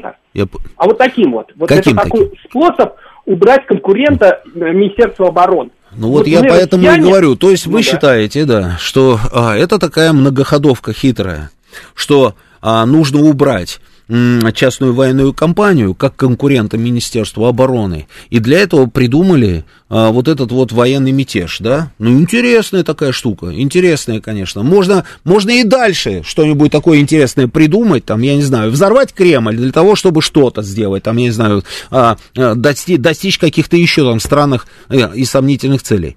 Хотят ликвидировать ЧВК вообще как институт, да какие проблемы? Никаких проблем. Мы же о чем с вами говорили? Откуда у ЧВК то, что у них есть? Не будет государственного решения снабжать их вот этими вот всеми интересными штуками под названием танки, самолеты и все остальное. Не будет ЧВК. Слушаю вас, говорите вы в эфире. А, здравствуйте. Здравствуйте. Да, Роман, я согласен с вами, э, что с Пригожиным, тому же министру обороны Шойгу стоило провести переговоры то, что ситуация... Крайне... Но если на кону стоит судьба государства, Конечно, конечно. Мне кажется, нужно просто отказаться от каких-либо амбиций. И тому, и другому. И если один будет предлагать разговор, а этот закусится и скажет, а я не буду разговаривать а, с Шойгу или с Герасимовым, ну тогда а, сразу, как говорится, ситуация становится более ясной, правильно же? Да, абсолютно. Это да. прояснит ситуацию. Здесь никаких личных амбиций должны все отбросить. Э, и вот вы еще сказали, что ВСУ может предпринять э, наступление, воспользовавшись ситуацией. Но уже, наверное, э, назрело и перезрело время, 16 месяцев, вот совпало, что такое тяжелое событие. Ну, пора уже, видимо, не то, что понятно, может быть, конвенциальным оружием уничтожать хотя бы, не знаю, здание и саму политическую и военную головку Украины, киевского режима, но надо, может быть, уже в ограниченном масштабе надо ВСУ уничтожать тактическим ядерным оружием. Это, этим самым мы вот, ну, мы как бы купи, купируем, ну, неправильно Я слово. понимаю, я понимаю, раз, что раз, вы имеете в виду, да. да. Я Это понимаю, про что вы говорите. Да. Много да. раз слышал эти предложения. Это Но я считаю, вот, вот я считаю, что у Российской Федерации есть а, и другой способ для того, чтобы решить проблему Украины. Нам достаточно и других систем, и других а, средств, и личного состава нам тоже хватает для того, чтобы закрыть тему Украины и закончить СВО.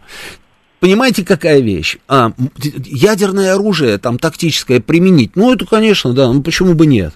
Но следующим шагом, следующим шагом, значит, мы будем ну, это обязательно, это так и будет, по-другому никак не будет. Это ровно так и работает. Ты вначале применяешь тактическое ядерное оружие, а потом ты должен будешь применить стратегическое ядерное оружие. Нам сказали, а, и я им верю, что если вы применяете тактическое ядерное оружие против Украины, будете считать а мы будем считать, что вы, собственно, вступили в войну с нами, и мы будем отвечать всеми силами и средствами. У них написано, что они будут сразу же, как только они чувствуют опасность, они применяют не тактическое ядерное оружие, а сразу стратегическое. У них это прописано во всех доктринах, доктринальных документах. Поэтому, если ты применяешь тактическое ядерное оружие, то, соответственно, будь готов к тому, что по тебе будет нанесен удар. Соответственно, твоя система предупреждения, предупреждения ракетам нападений а, уловит, это, поймает этот сигнал, что летят ракеты. Соответственно, ты тоже нажмешь на эти кнопки. Вот и все. А дальше, дальше пожелаем всем, как говорится, счастливого, счастливого небытия. Ну, вот зачем? И это, это что? Это, это шанс последней надежды, что ли? У нас, же, у нас же есть и силы, и средства. О чем мы говорим? И силы, и средства, все это у нас есть. Почему у нас не получается? А вот здесь, как говорится, да, вот здесь у нас с вами уже вопросы есть. И эти вопросы частично, собственно, озвучивает и Евгений Викторович Пригожин. Но у него как-то вот вопросы справедливые, справедливые, справедливые, заявления вроде бы те, которые, да, вот мы соглашаемся с этим, а потом раз, и что-то такое, а вот здесь вот нет, а вот это вот не так, а вот это не так, это неправда, а вот это правда, а это неправда. И вот такое вот, собственно, лоскутное одеяло получается. А, что у нас еще есть, да? Ну, давайте звонок возьмем, да. Или же, да, давайте успеем. Слушаю вас, говорите в эфире. Вы будете что-то говорить? Нет, да, наверное? Да, конечно, буду говорить. Давайте, да, у вас 30 секунд, да, да давайте. Да. Роман Георгиевич, здравствуйте. Это та самая кровавая гибня. Мы с вами уже общались неоднократно, по-моему. Смотрите, mm. у нас... Я э, думаю, это вы с угроз сразу начали. Ну ладно. Нет, я вас умоляю. Ну хорошо. Конечно, нет. Хорошо. Спасибо вам. Да. Смотрите, у нас получается ситуация, чем хуже, тем лучше, да? Э, Цуцванг, по-моему, это вот примерно звучит так. А, мы сначала э, подняли э, высоко-высоко на щиты Вагнер. Теперь мы его очень резко опускаем. Вот смотрите, вот у меня есть несколько командиров, там, Белоусов, Круглов Валерий Александрович, Э, мои командиры. Привет, э, кстати, Сергею Семеновичу. Вот, если он нас слушает. Если бы мне не сказали, что вот, брат, давай ты вот сейчас нас предашь ради каких-то других целей, я бы, наверное, этого не сделал. Я думаю, вы понимаете, о чем я говорю. Да-да-да. Спасибо. И, и сейчас вот мы находимся в той ситуации, когда Вагнер принуждает к этому, к великому сожалению. Ну, я же про это сказал. То есть вот нет этого да, шанса отыграть назад, понимаете, да?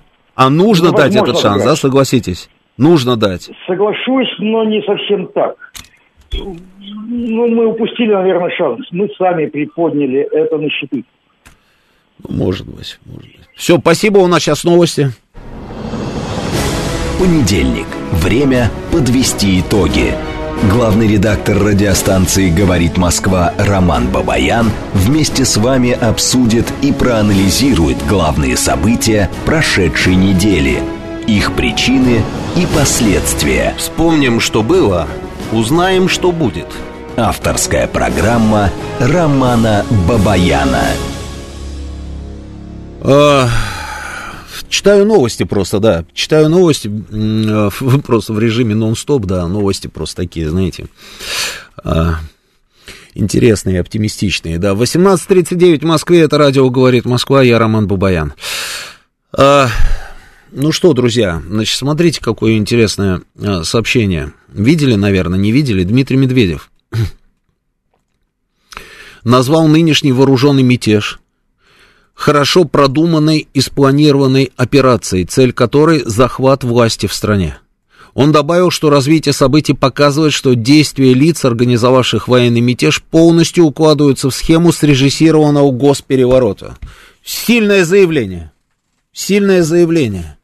И немножечко под другим углом теперь, да, у нас э, э, вот как-то вот это вот все э, поворачивается продуманная, хорошо продуманная, спланированная операция, цель которой захват власти в стране.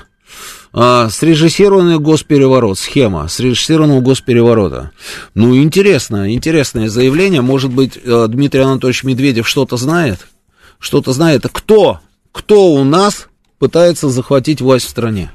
То, что Евгений Викторович Пригожина использует, это понятно. А, но что, это сам а, Пригожин собирается захватить власть в стране?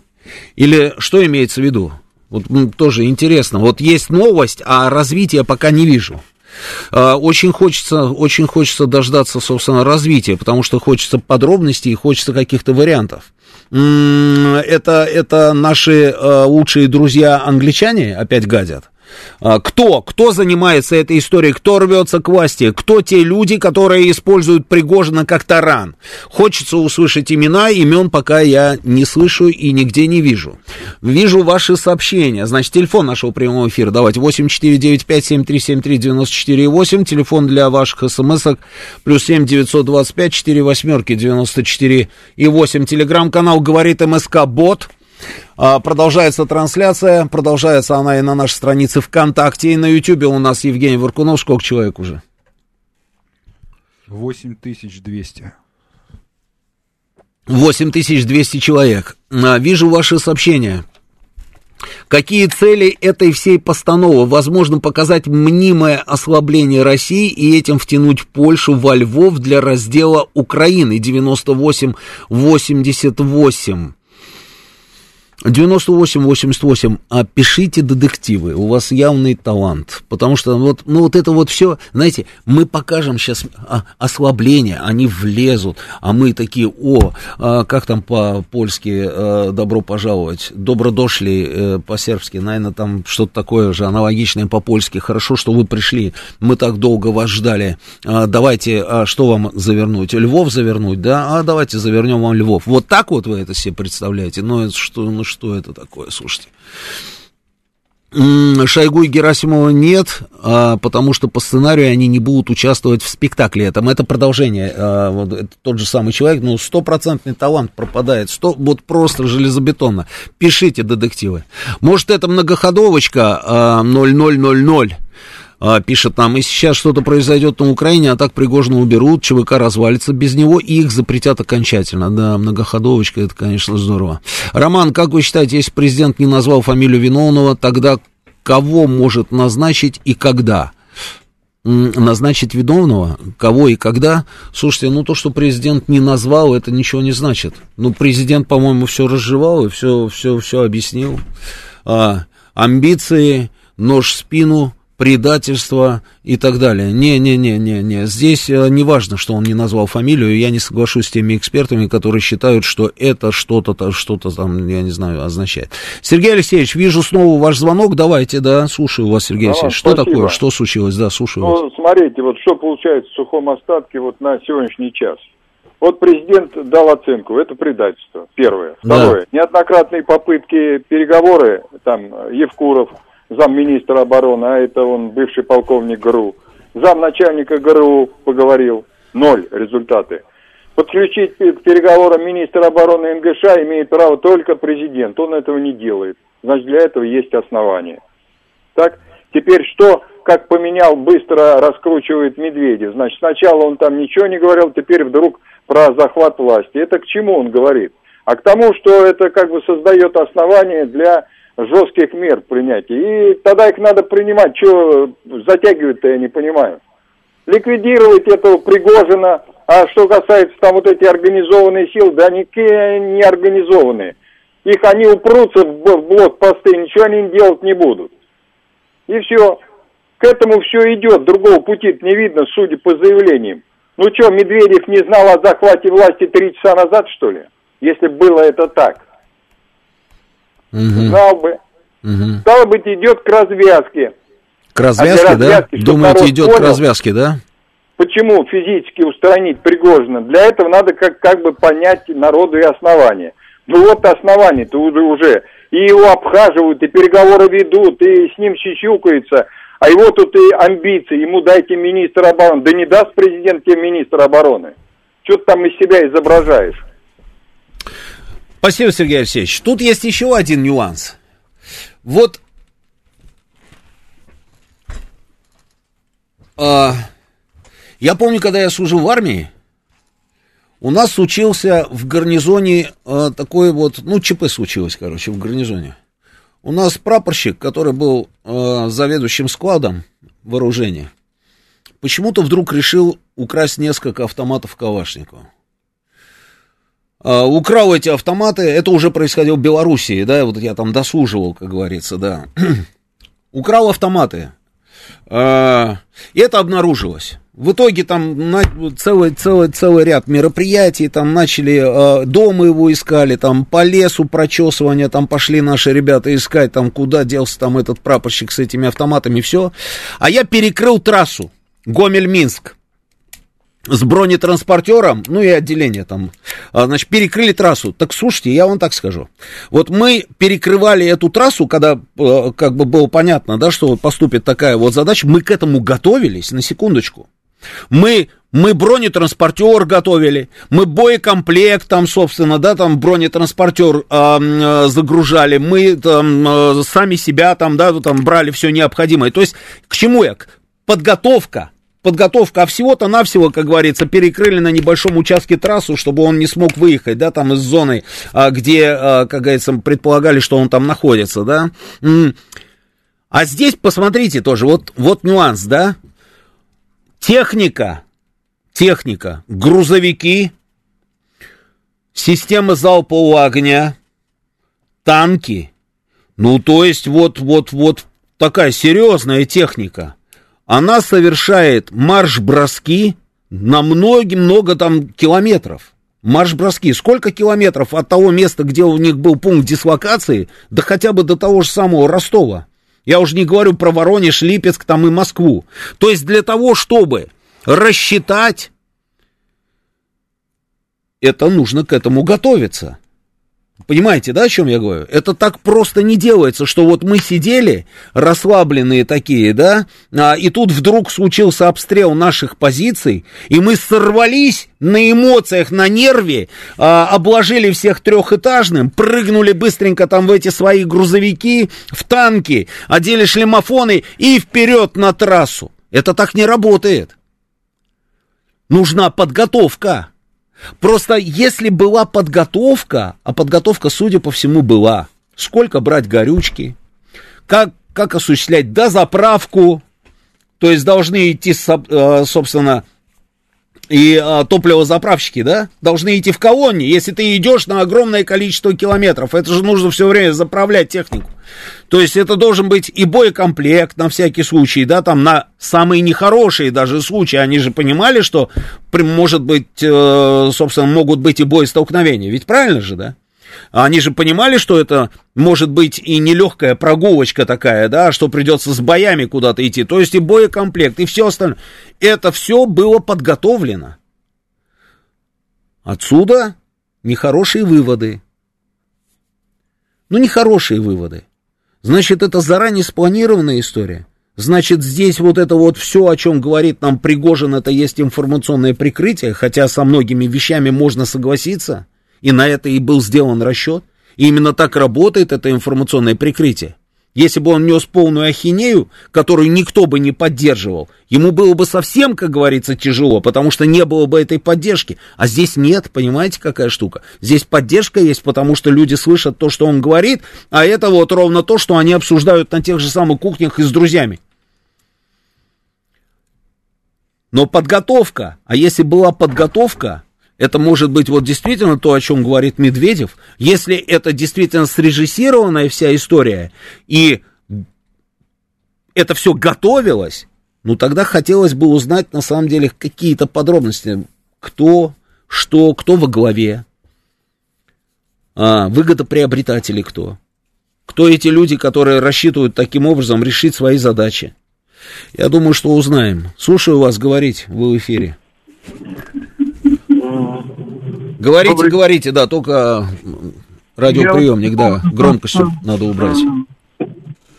Да. Кто поддерживает Пригожина? Вот я... Нет, плохая связь, я так не могу, да. А, слушаю вас, говорите.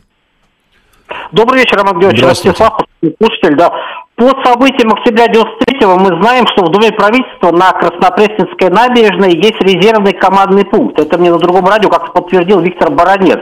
Оттуда Александр Рудской вел переговоры с воинскими частями, вернее, с командирами мятежными.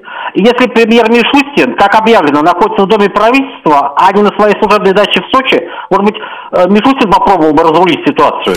А. Может быть. А, что касается Мишустина, это хорошая кандидатура, почему бы и нет, но Мишустин это премьер-министр России, и я думаю, что он будет вести переговоры только в том случае, если получит поручение, собственно, от президента России. Это та же самая история, что с Шойгу там и с Герасимовым, но на старте, на старте, я думаю, что могли бы поговорить, на самом деле, по-прежнему. НГШ точно мог бы поговорить. Ну, на старте что, пожалуйста, поговорили, да, есть нюансы там при а, выполнении там специальной военной операции, да, там, а, ну, пожалуйста, кто-то доволен, кто-то недоволен, да, спорим, а, ругаемся, там, еще что-то делаем, но при этом приходим к какому-то решению. А что касается Мишустина, здесь точно должно быть, собственно, поручение от президента. Что касается а, какого-то, чего там, бункер какой-то, да, бронец, или... Я я лично снимал э, Александра Рудского, даже не снимал, это я так уже, знаете, по привычке снимал, я тогда на радио работал, ну, в общем, короче, снимал Александра Рудского, когда он вел переговоры с различными воинскими частями. А, и это совсем было не похоже ни на какой бункер. Я шел по коридорам Белого дома и зажигалкой вот так вот а, подсвечивал а, таблички, которые там висели, и искал а, кабинет, собственно, Русского или Хасбулатова. И меня там арестовали, и, как мне сказал там человек, который был подполковником и был разводящим, оказывается, на каждом этаже стояли посты они внутри Белого дома объявили комендантский час. И он мне говорит, слушай, у нас комендантский час объявлен. Я говорю, я без понятия. Ты, говорит, кто? Я говорю, я корреспондент службы информации Радио России. Он говорит, а, у нас, говорит, комендантский час, стрельба, говорит, а, получили приказ стрелять на любые перемещения, а ты мало того, что ходишь, так еще и подсвечиваешь зажигалкой. Я говорю, слушайте, я Рудского ищу или Хасбулатова, мне интервью с ними надо записать. И они меня повели а, и привели прям к кабинету, я туда зашел, там целый штаб. В общем, долгая история. Поэтому ничего ни про какой бункер не знаю. Слушаю вас, говорите вы в эфире. Вечер добрый, Здравствуйте. парень из Кабула. Я вот что хотел сказать. Мне кажется, каждая минута сейчас дорога до первой пули. Потому что когда первая пуля прилетит, значит, прилетит вторая, третья, пятая, десятая. Вот. Я считаю, что вообще президент должен вылететь туда, а вот, встретиться с ним и вопрос закрыть как бы в течение 12 часов. Потому что дальше тянуть, это, смотрите, Собянин объявил завтра выходной понедельник, точнее, да. Завтра а, и вот, так а, выходной, это да. Экономика, экономика города. Это как бы э, люди э, в тревоге все. А вот. И я считаю, что президент, как главнокомандующий, должен вылететь туда и решить вопрос, как бы, там, час, два, три, четыре, как бы. И тема должна быть закрыта. Люди завтра должны проснуться, как бы, с, э, с хорошим настроением, с пониманием, что вопрос закрыт, как бы. Потому что если чем больше будем тянуть, тем больше будет накаливаться атмосфера в городах, в государстве. И враги будут, как говорится, соответственно, как бы поджигать людей внутри. Вот. Поэтому я считаю, что неважно кто чего, как бы никакого стыда здесь нет. Есть да, нет, дело, дело не в стыде. Дело не в стыде, я понимаю, про что вы говорите, но я не считаю, что президент должен туда лететь. Я вам объясню почему. И дело не в стыде, а дело в безопасности. Президент Российской Федерации на сегодняшний день огромное количество а, там разных товарищей, которые нам совсем не товарищи, просто спят и видят, чтобы не было президента Российской Федерации по имени Владимир Владимирович Путин. Потому что таким образом они получают ту Россию, которая им нужна. Ну что, мы этого не знаем, что ли? Они уже сами делали заявление, что Путин для них там законная цель, что а, там Путина а, там по какому-то этому самому, а, как этот МУС, который выписал ордер, да, по ордеру там надо арестовать, посадить. А, как они а, а, решают дела там с президентами различных стран, мы тоже знаем. Один умирает в тюрьме по фамилии Милошевич, другого вешают по фамилии а, Саддам Хусейн, третьего вообще на растерзание толпе Каддафи. А, много, много, много разных там вариантов. Поэтому речь идет о главе государства, и мы не можем сейчас рисковать главой российского государства, чтобы он туда поехал. Кто даст стопроцентную гарантию, что он туда не прилетит, а там раз возьмут и начнут стрелять, и за, застрелят его. Потом Федеральная служба охраны. А, этот институт вы вообще каким-то образом учитываете? Это люди, которые решают, куда он может поехать и куда нет. И даже иногда он сам не в состоянии поменять их, как говорится, а, а, рекомендации и решения. Роман Георгиевич, Да. ну, о чем мы говорим? Если мы говорим про территорию Российской Федерации, что президент куда-то не может ехать, понятно, что там есть проблемы. Это как бы можно там, не знаю, не в Ростове, а где-нибудь в другом месте. Отправить вертолет за э, бунтующим, привезти их, не знаю, в Нальчик или еще куда-то, в Волгоград, там еще куда-то. А, то есть А его вот. привести И- а, Пригожина к президенту. Да, ну, да, это то другой я- вариант, я- потому что вы говорите, я- президент я- должен отбросить гордость и полететь. Куда он там должен полететь? Да, я к чему, Да. понимаете, каждая мелочь сейчас дорога. Вот, до первой пули. Потому что если первая полетит, полетит как бы второй, третий, четвертый, пятый. И будет как бы гораздо хуже. Пока- Поэтому, мне кажется, надо бросить все как бы эмоции здесь. И в срочном порядке надо решить вопрос закрыть, как бы, чтобы завтра этого уже тема была закрыта. Потому что завтра будет как бы э, уже другая ситуация. Потому что э, у тех нервы будут накалены, э, у армии. И вот то, что вы правильно сказали, что как э, войска э, какие-то по городам гуляют, как бы, ну как это может быть вообще, как бы. Спасибо. Вот, вот Спасибо. правильно Всё, говорите, спасибо. Спасибо. А, э, Шойгу должен поговорить с вагнеровцами, либо уже остановить эту колонну любыми средствами, если он сам не заинтересованное лицо, пишет А. Алекс Рекс. А, то есть Шойгу заинтересованное лицо, и поэтому вот такая вот штука, да, и там Вагнер идет, А, да, да, хитро, хитро, хитро все это как-то. А, Пригожин это совесть России. А, пишет Андрей Грибанов, а, не поздно там встретиться, решить все миром. Ну, вот это вот, вот я вот про это и говорю, да, то есть кто-то считает совестью России, кто-то считает изменником, а и тех, и других я понимаю, и тех, и других понимаю.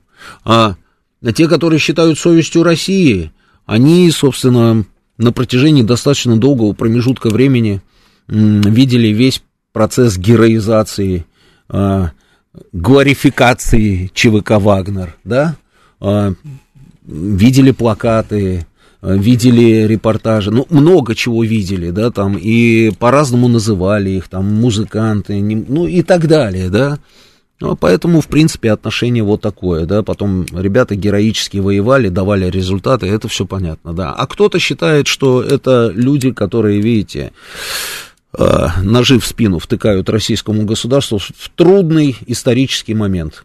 И эти люди тоже правы. Да, слушаю вас, говорите. Роман Георгиевич, добрый вечер. Да, Михаил Иванович, здравствуйте.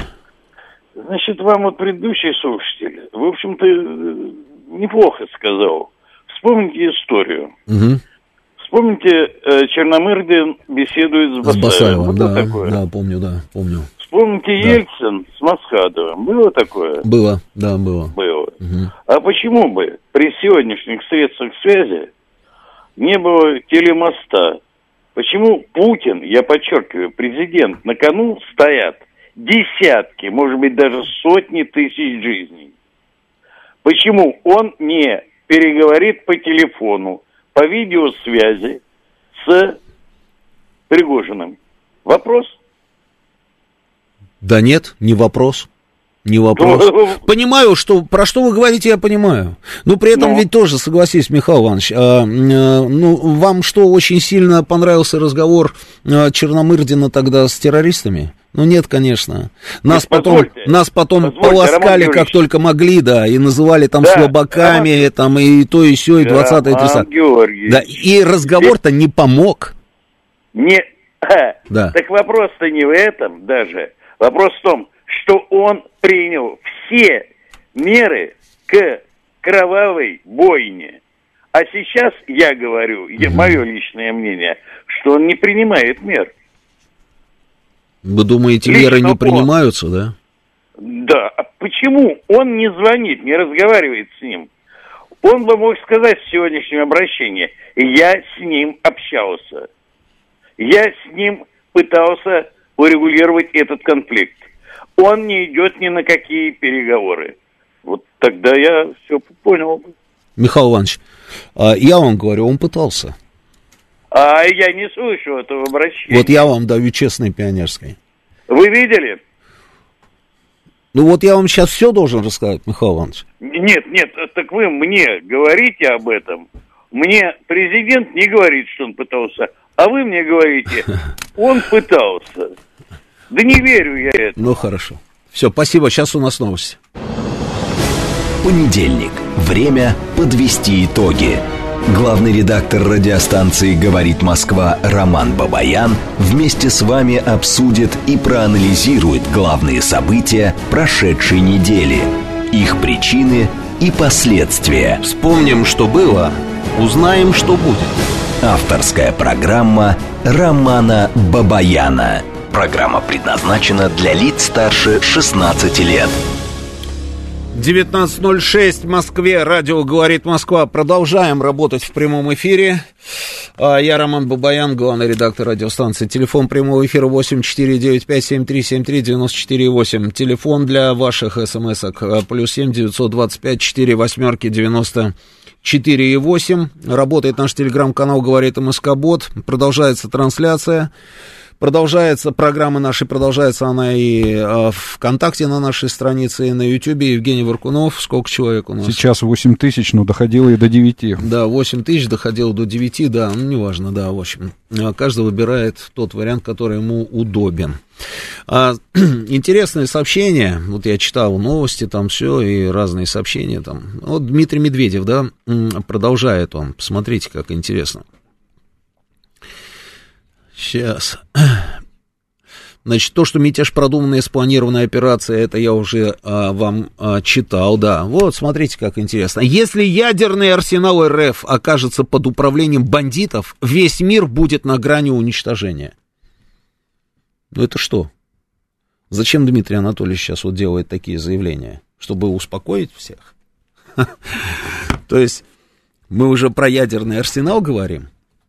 Я вот этого вот, ну, я все понимаю, но зачем, зачем вот это вот, вот дополнительная вот эта вот история, это зачем? Еще про ядерный арсенал, который в руки бандитов, тут сразу каждый из нас вспоминает 38 тысяч разных там тупых совершенно американских фильмов, где какие-то отморозки там а, захватывают ядерное оружие, давят на все на эти кнопки, да, а потом какие-то герои там, выползающие из-под какого-то там угла, там останавливают эти ракеты в воздухе, перегрызают их там и так далее.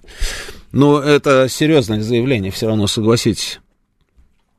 А, Россия Медведев не исключил, что в подготовке мятежа участвовали иностранные специалисты. А, до Медведева кто-то говорил о том, что а, чьи-то уши торчат. Нет, иностранные. Не говорил, да, то есть это вот первое, да, заявление. А еще мне понравилось заявление Блумберг. Блумберг! Мятеж Вагнера предвещает поражение России. Ну вот что и требовалось доказать, да? Что и требовалось доказать. Вот уже одни вот эти вот заголовки должны просто остановить этих людей. Если они за Россию, они должны остановиться, слушайте. Ну, уже вот, вот те парни, которые пошли за Пригожиным, да, там сейчас, а где-то там они вот находятся, ну вот их самих не напрягает, что их поддерживает Ходорковский, например. Там или, или вот такие вот заголовки Блумберг. Или а, а, там заявление польского президента, который просто там, я не знаю, он, он просто писается от восторга сейчас. Их самих это не напрягает, они не видят на самом деле, на чью мельницу они воду льют. Вот это вот, конечно, удивительная вещь. Это удивительная. А, ну, давайте поговорим, да, слушаю вас, говорите вы в эфире. Э, я вот хочу э, просто спросить, как вы считаете, э, вернее, мне даже не нравится, почему Пригожина называют предателем и сравнивают с Власовым. Власов э, собрался бежать э, вообще к врагу, а Пригожин хочет, чтобы был порядок в военных вот этих всех структурах. А я ну, объясню, почему. Потому что а, тот к тем побежал, вы правильно сказали, да, он к тем побежал. А этот сейчас своими действиями помогает кому? Ну вот сами скажите, кому он помогает? Он, а у него другого пути нет. Нет, стоп, сказал, стоп, вот это не надо. Другого пути нет, это, это вообще ерунда полная. Другой путь есть. Просто ответьте на такой вопрос. Вот его действия, они сейчас на руку кому? А, ну, конечно, они эти э, действия, ну, э, ну, не способствуют э, стабилизации. Ну, конечно, нет. Конечно, Хорошо. нет. Почему об этом он все время думает, он все время обращается, он все время говорит, а с ним не хотят. Он же говорит, если бы мы с вами разговаривали в нормальном тоне, то мы бы на танках сюда не приехали. Это о чем говорит? О том, что он обращался не раз. И в СМИ этот поднимался вопрос. Угу. Не один раз. Я слышала это, это интервью. Да, я знаю ну, еще, да, я понимаю, я понимаю, да. Но еще раз, еще раз. Не было бы никакой ЧВК, Вагнер не существовало бы, если бы Министерство обороны и российское государство, я не знаю, то ли Министерство или просто российское государство, не снабдило бы их всем необходимым. Откуда появились они вообще? Кто они? Это хорошо. вот так по щучьему велению просто случилось? Нет, хорошо. Да. Кто они появились? У меня племянник пошел, и э, когда воевать туда добровольцем назвал, называлось как он считал, что он добровольец, он оказался вообще никто. Но это долго рассказывать, я не буду это трогать. Но все, я раньше не верила тому, что писали. Я патриот, я просто... А Путин вообще молодец, я его очень уважаю. Но с, э, вот в этой э, ситуации с Пригожиным он все-таки немного неправ. Назвать предателя человека, который переживает за то, что неправильно у нас в военных структурах, это немножко нехорошо. Да, но мне Почему кажется, не, не мне кажется, что была бы честь и хвала и, Евгению Викторовичу, если бы он поступил немножко по-другому. Знаете, как нужно решать эти вопросы? Вот когда идет война, вот такие вещи делать нельзя.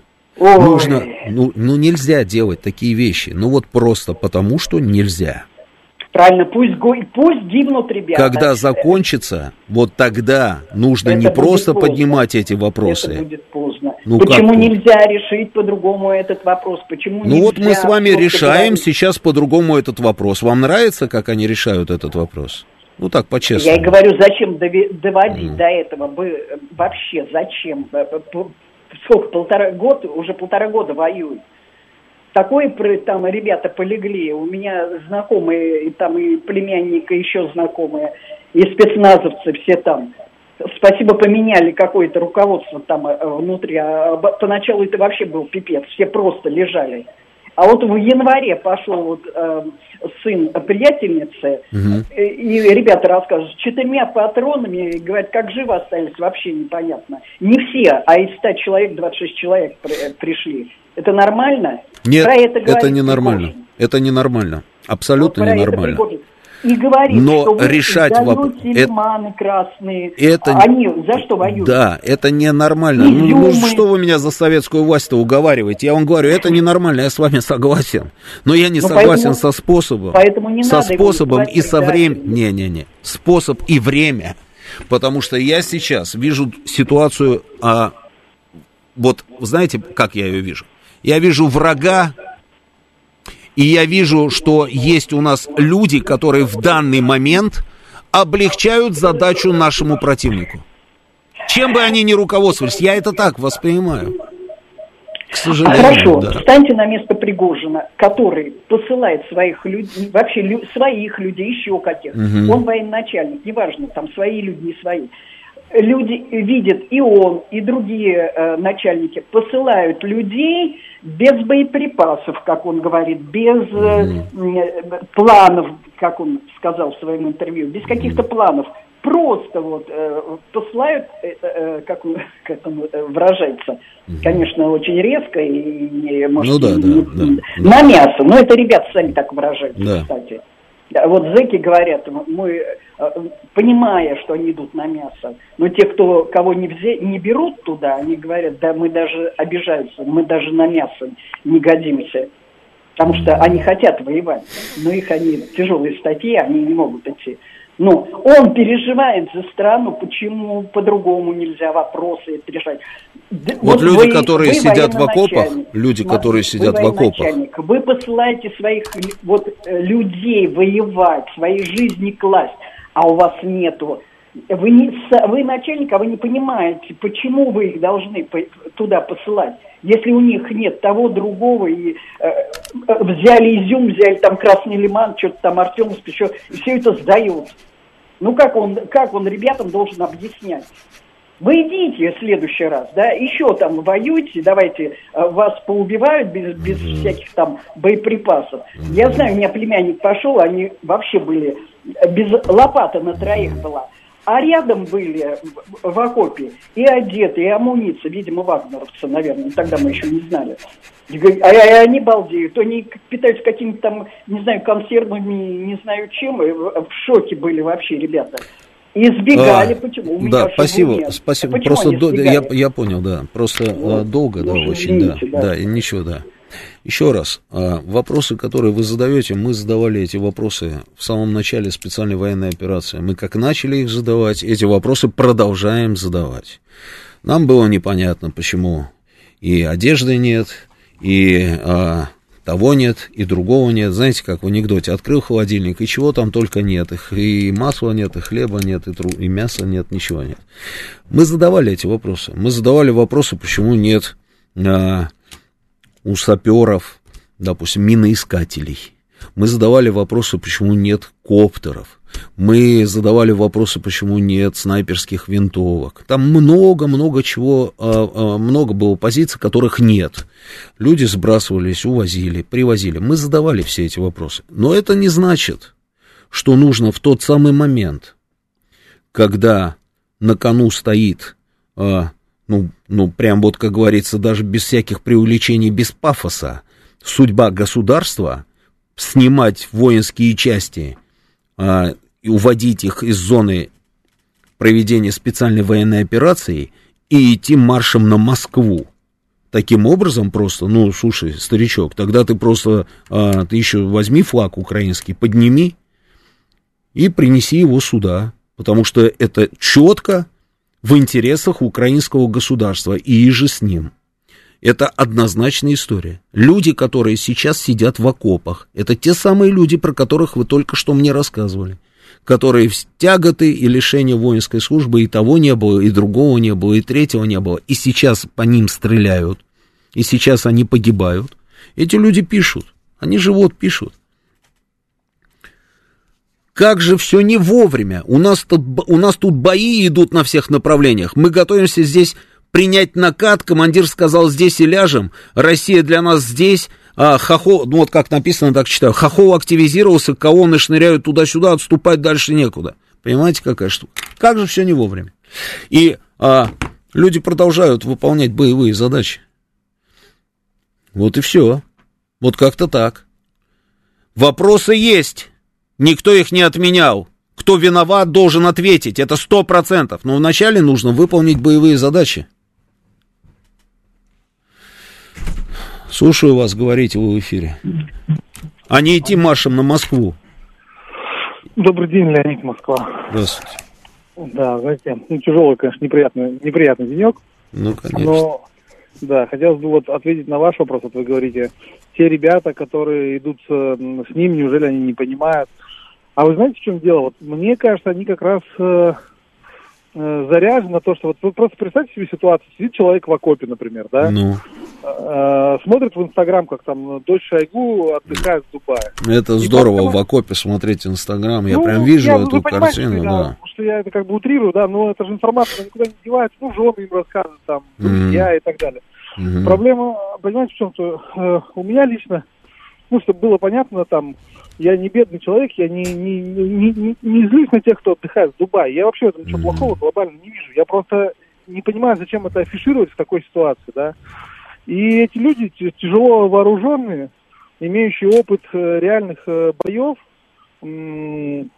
они, возможно, имеют некую обиду на происходящее, понимаете? И в таком ключе, это я говорю к тому, что как бы вот мой, мои мысли насчет того, почему они с ним идут, да, почему они не сказали, слушай, э, товарищ Евгений Пригожин, ты занимаешься какой-то ерундой, мы с тобой никуда не пойдем, да, ты там хочешь, иди вот сам пешком до Москвы. То есть почему они идут? Может быть поэтому, может быть вот так они это видят. А потом видя, опять Слушайте, же, ну, а, понимаете, какая штука? То, что видят они, видим все мы, да?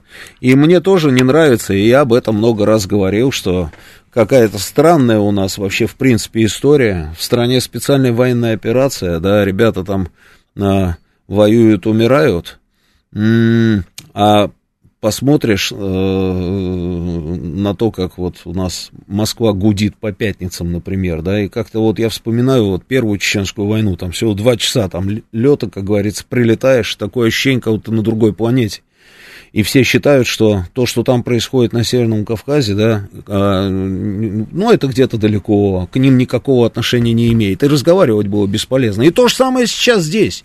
И а, там, там идут бои, идут бои, решаются вопросы, просто грандиозные вопросы решаются, никто ничего не понимает. Все сидят по этим кафешкам, а, а, гудят, там, ну, не все, там очень многие, да.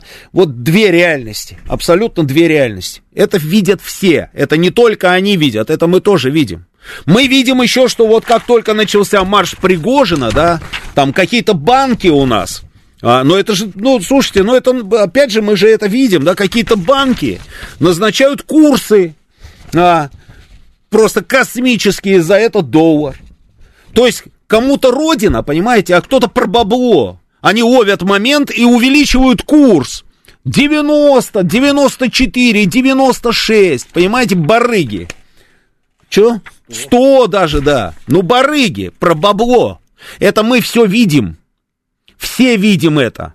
Но это не значит, что мы должны сейчас вот из-за этих вот дешевок, не побоюсь этого слова, идти, как говорится, и свою страну пускать под откос. А здесь получается ровно так. Взяли там автоматы, там все это взяли, да, и, и давай в Москву, да. Типа мы будем сейчас здесь порядок наводить. Да не будете вы наводить порядок, вы таким образом просто играете на ту сторону. Стопроцентная история, на ту сторону играете. Не надо идти сейчас вот на эти вещи. Ну не надо, это не то время. Не то время сейчас, не тот момент. Ну, получите тогда звезду желто-блакитную, там, героя Украины за то, что вы хотите натворить. Нормально, ничего, никакого противоречия в голове у вас там не будет, нет? Только что вы с ними воевали, а сейчас вы выполняете боевые задачи, которые им даже не снились. Слушаю вас, говорите. Алло. Да, слушаю, говорите. А, значит, вы заметили, что в Министерстве обороны никто даже и не сказал и не отрицал, что ударов по лагерям Вагнера не было? Да были, были вот. заявления. Сразу же было заявление Министерства обороны, что это все ерунда полная. И что ну, не вот было именно... никаких ударов. Нет, был, был, они, они комментировали эти самые сообщения, что сообщения не соответствуют действительности. А о том, что Минобороны не наносила удар, и даже расследовать, кто нанес удар и почему Да не было никакого удара, вы видели эту картинку? Не, ну вы сами То эту картинку видели? Какой удар? По кому удар? Куда стреляли? Кто стрелял? Ну, я считаю, что не было. На мой взгляд, а я, наверное, что-то понимаю, надо. как это выглядит. Мне кажется, что это постанова вообще какая-то непонятная. Ну, то есть расследовать не надо, удара не было. Пригожин такой секой от нечего, ну, стукнуло ему в голову, он решил бунт. Просто, как он говорит, марш справедливости захотел справедливости. А вы думаете, ну, это случайно все случилось, да? Ну, вы как считаете? Нет. Я Или считаю, они готовились, он... готовились к этому? Нет, а, у него это накопилось, это противоречие. Ну и с, правильно с, делает, с да? То есть вы считаете, он делает правильно? Нет, я не считаю, ну, что он делает как? правильно. Ну, определитесь я, уже. Я считаю, что Минобороны делает неправильно. Что будем делать? Давайте отменим Что? Министерство обороны. Нет, ну, нет, конечно, так сказать, за неимением, так сказать, лучшего надо исходить из того, что есть. Вот. Ну, просто ну, перегибается палка. Я считаю, что это Вопрос... раскру... Спасибо. раскрутили. Вопрос сказать. с министром обороны, с начальником генерального штаба решать должен один человек, зовут его Владимир Путин. Он верховный главнокомандующий, он должен решать. А, нравится нам, как они действуют, не нравится. А, нравятся ли нам приказы или не нравятся нам приказы. Мне в армии тоже очень многие приказы не нравились. Поднимите руку э, те, кому нравились все приказы. Ну нет же, конечно. И разные бывают ситуации. И всегда они были во, все, во времена всех войн, эти ситуации были разные. И отправляли людей, как вот, вот сейчас сказали, на мясо, для того, чтобы нужно было просто удержать какую-то там высоту или еще что-нибудь. При этом, на самом деле, потом выяснялось, что это отвлекающий маневр. Там все полегли, а это, оказывается, было в тот момент, как говорится, не основное направление удара. И такие ситуации были. Вы не в курсе разве? Были.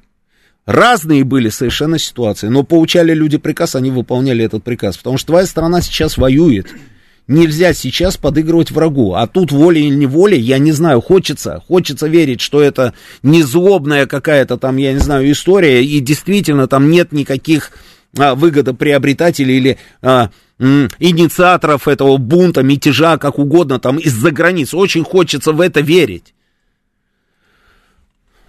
Но выгода приобретателя ровно там, по ту сторону окоп.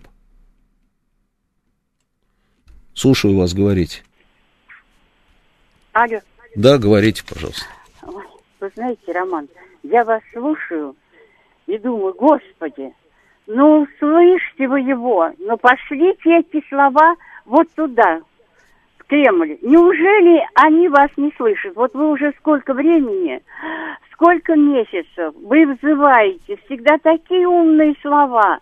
Ну, просто я не знаю, там, ну, я не знаю, кто там сидит у него в аналитическом отделе, но я не знаю, почему вас там нет. И вы знаете, обидно. Почему вас не слышат? Правильно звонит вам молодой человек, говорит, нельзя сейчас время терять, каждую минуту дорога. Это правда. Это правда. Нужно обязательно переговоры хоть послать, не знаю, может быть, какого-нибудь... Господи, если еще есть уважаемый, авторитетный человек, ветеран войны, ну, вообще настоящий сединой, он пойдет, скажет, мальчики, ребятки, сыны, вы понимаете, вы должны, вы нам нужны там, на передовой, а не здесь. Потом будем разбираться, мы накажем потом всех. Но сейчас вы нам нужны, простите, если что-то правильно, ну, ну не хотят наши снять корону. Вы сами понимаете, уже так зазвездились, Роман. Нельзя упускать. Я так считала, что мы держава. А у нас хотят, чтобы мы были империей, а над нами смеются. Завтра в Брюсселе собирается банкет по нашему, по событиям в России. Зачем мы ссор из избы выносим? Зачем мы позоримся? Господи, неужели мы не могли сами решить? Такие умные люди есть. Я говорю, я поражаюсь. У вас такой вообще багаж, сколько вы прошли в этой жизни, в каких точках были, я не понимаю. Почему там сидят вот эти Кириенки и им подобные? Вы меня простите, я бы еще сказала, но боюсь э, беду на себя накличу. Спасибо, спасибо Роман. Здоровья вам, спасибо. берегите себя, берегите себя. Ой, спасибо, Роман. Нельзя допускать, конечно, да, э, кровопролитие, потому что как только это начнется, это уже мы не остановим, к сожалению. Да, каждая минута, каждая минута а, на вес золота. Я очень надеюсь, очень надеюсь, что мы сейчас просто с вами вот говорим, обсуждаем, спорим, ругаемся, а в это время все-таки пытаются нащупать какие-то выходы из ситуации, и что действительно ведутся какие-то переговоры. А, да, переговоры, только переговоры, больше никак, потому что кроме переговоров, с этого мы стартовали сегодня, да, кроме переговоров остается только а, язык автоматов а, и систем залпового огня, а это все, это потом не остановишь. Знаете, как на Востоке говорят – если с вершины горы упал камушек, у подножия будет лавина. Стоит только начать. Вот как только вот а, начнется, уже не остановим. А потом, потом, все будем сидеть лет через 50 на обломках государства и говорить, какие мы были идиоты, неужели мы не понимали? Или лет через 100, а, как сейчас мы такие, знаете, все из себя такие умные и рассуждаем, ну как же можно было подвести под монастырь Российскую империю, такое мощное государство, и визжим от восторга, когда видим три флага, которые висят в Петербурге, флаг Российской империи, Советского Союза – и Российской Федерации. И нам это очень нравится, но при этом ни у кого почему-то не щелкает. Как же мы профукали первые два государства. Сейчас у нас новости, вернемся через несколько минут. Понедельник. Время подвести итоги. Главный редактор радиостанции «Говорит Москва» Роман Бабаян вместе с вами обсудит и проанализирует главные события прошедшей недели, их причины и последствия. Вспомним, что было, Узнаем, что будет. Авторская программа Романа Бабаяна. 19.36 в Москве, радио «Говорит Москва». Продолжаем работать в прямом эфире. Ну, позывные все знаете, не буду терять времени. А, тут у нас вот а, наш автор детективов пишет, что утром поверил, что мятеж, а к вечеру понял, что это уже мятеж. Опять дурят русский народ, как обычно.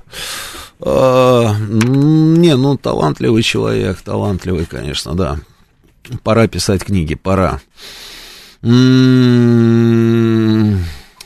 Мы сейчас уже видим, для чего он требовал снаряды. Пишет ACDG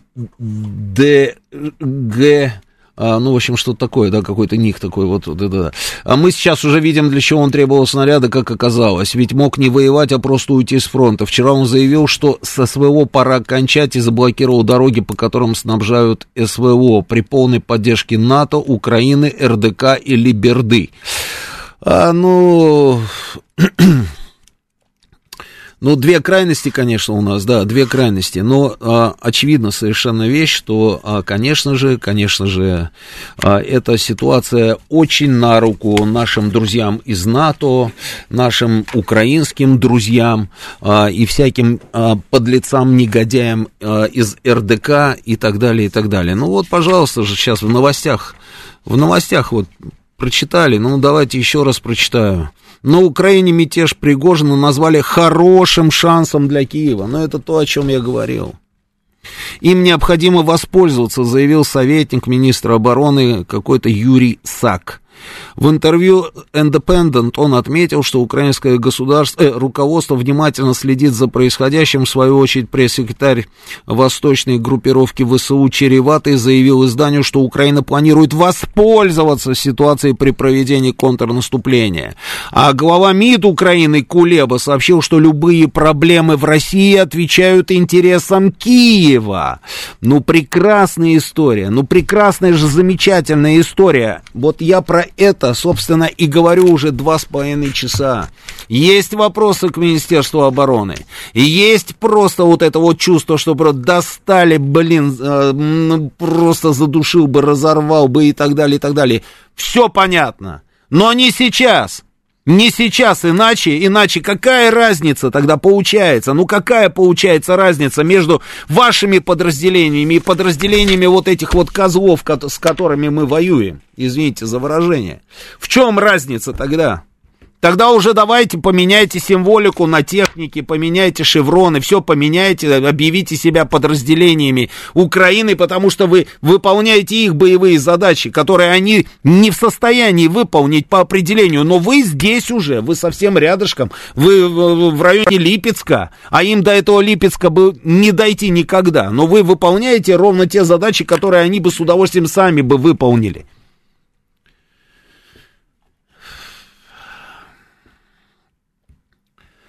Сергей Голубев пишет, Пригожин в данном случае враг, загнавший своих рядовых бойцов под молотки и поставивший под угрозу жизнь мирных людей. Это двойное предательство, но не исключаю, что Пригожным играют враги, спровоцировали его, а он повелся. Да, может быть и так, может быть и так. Слушаю вас, говорите вы в эфире. А, добрый вечер. Добрый. А, меня зовут Владислав, я родом из ДНР, город Харциск. А, сейчас просто нахожусь в Москве, переживаю, конечно, вместе со всей Россией из-за этой ситуации. Ну, сразу скажу как. Пригожин прав, но я не поддерживаю те действия, которые сейчас происходят. Это позор для нас, для всех. Понятно, понял, спасибо, спасибо. Всего доброго. Спасибо. Никто Пригожиным не управляет, ему и своей дури хватает, Юстас нам пишет. А, стихи прямо. Значит, а, а благодаря какому закону частная организация нанимает сидельцев на военную операцию еще помилование обещают, пишет Константин Нарвый. Закону военного времени принято было такое решение, а, и дали, дали на это добро. И сегодня президент Путин сказал, да, по-моему, даже подписал что-то, да, возможность, а, собственно, а, привлечения заключенных, если они не совершали тяжкие военные преступления, а, чтобы они участвовали в военной операции, специальной военной операции. Вот вам, пожалуйста, Константин Арва. Евгений а, Друммер пишет, продался он, как Иуда, за 30 серебряников, никогда не поверю, что у Пригожина не было выходов на большие кабинеты. Центр в Питере построили, тренировочные лагеря сделали, рекламу ЧВК развесили, многое позволяли, бред.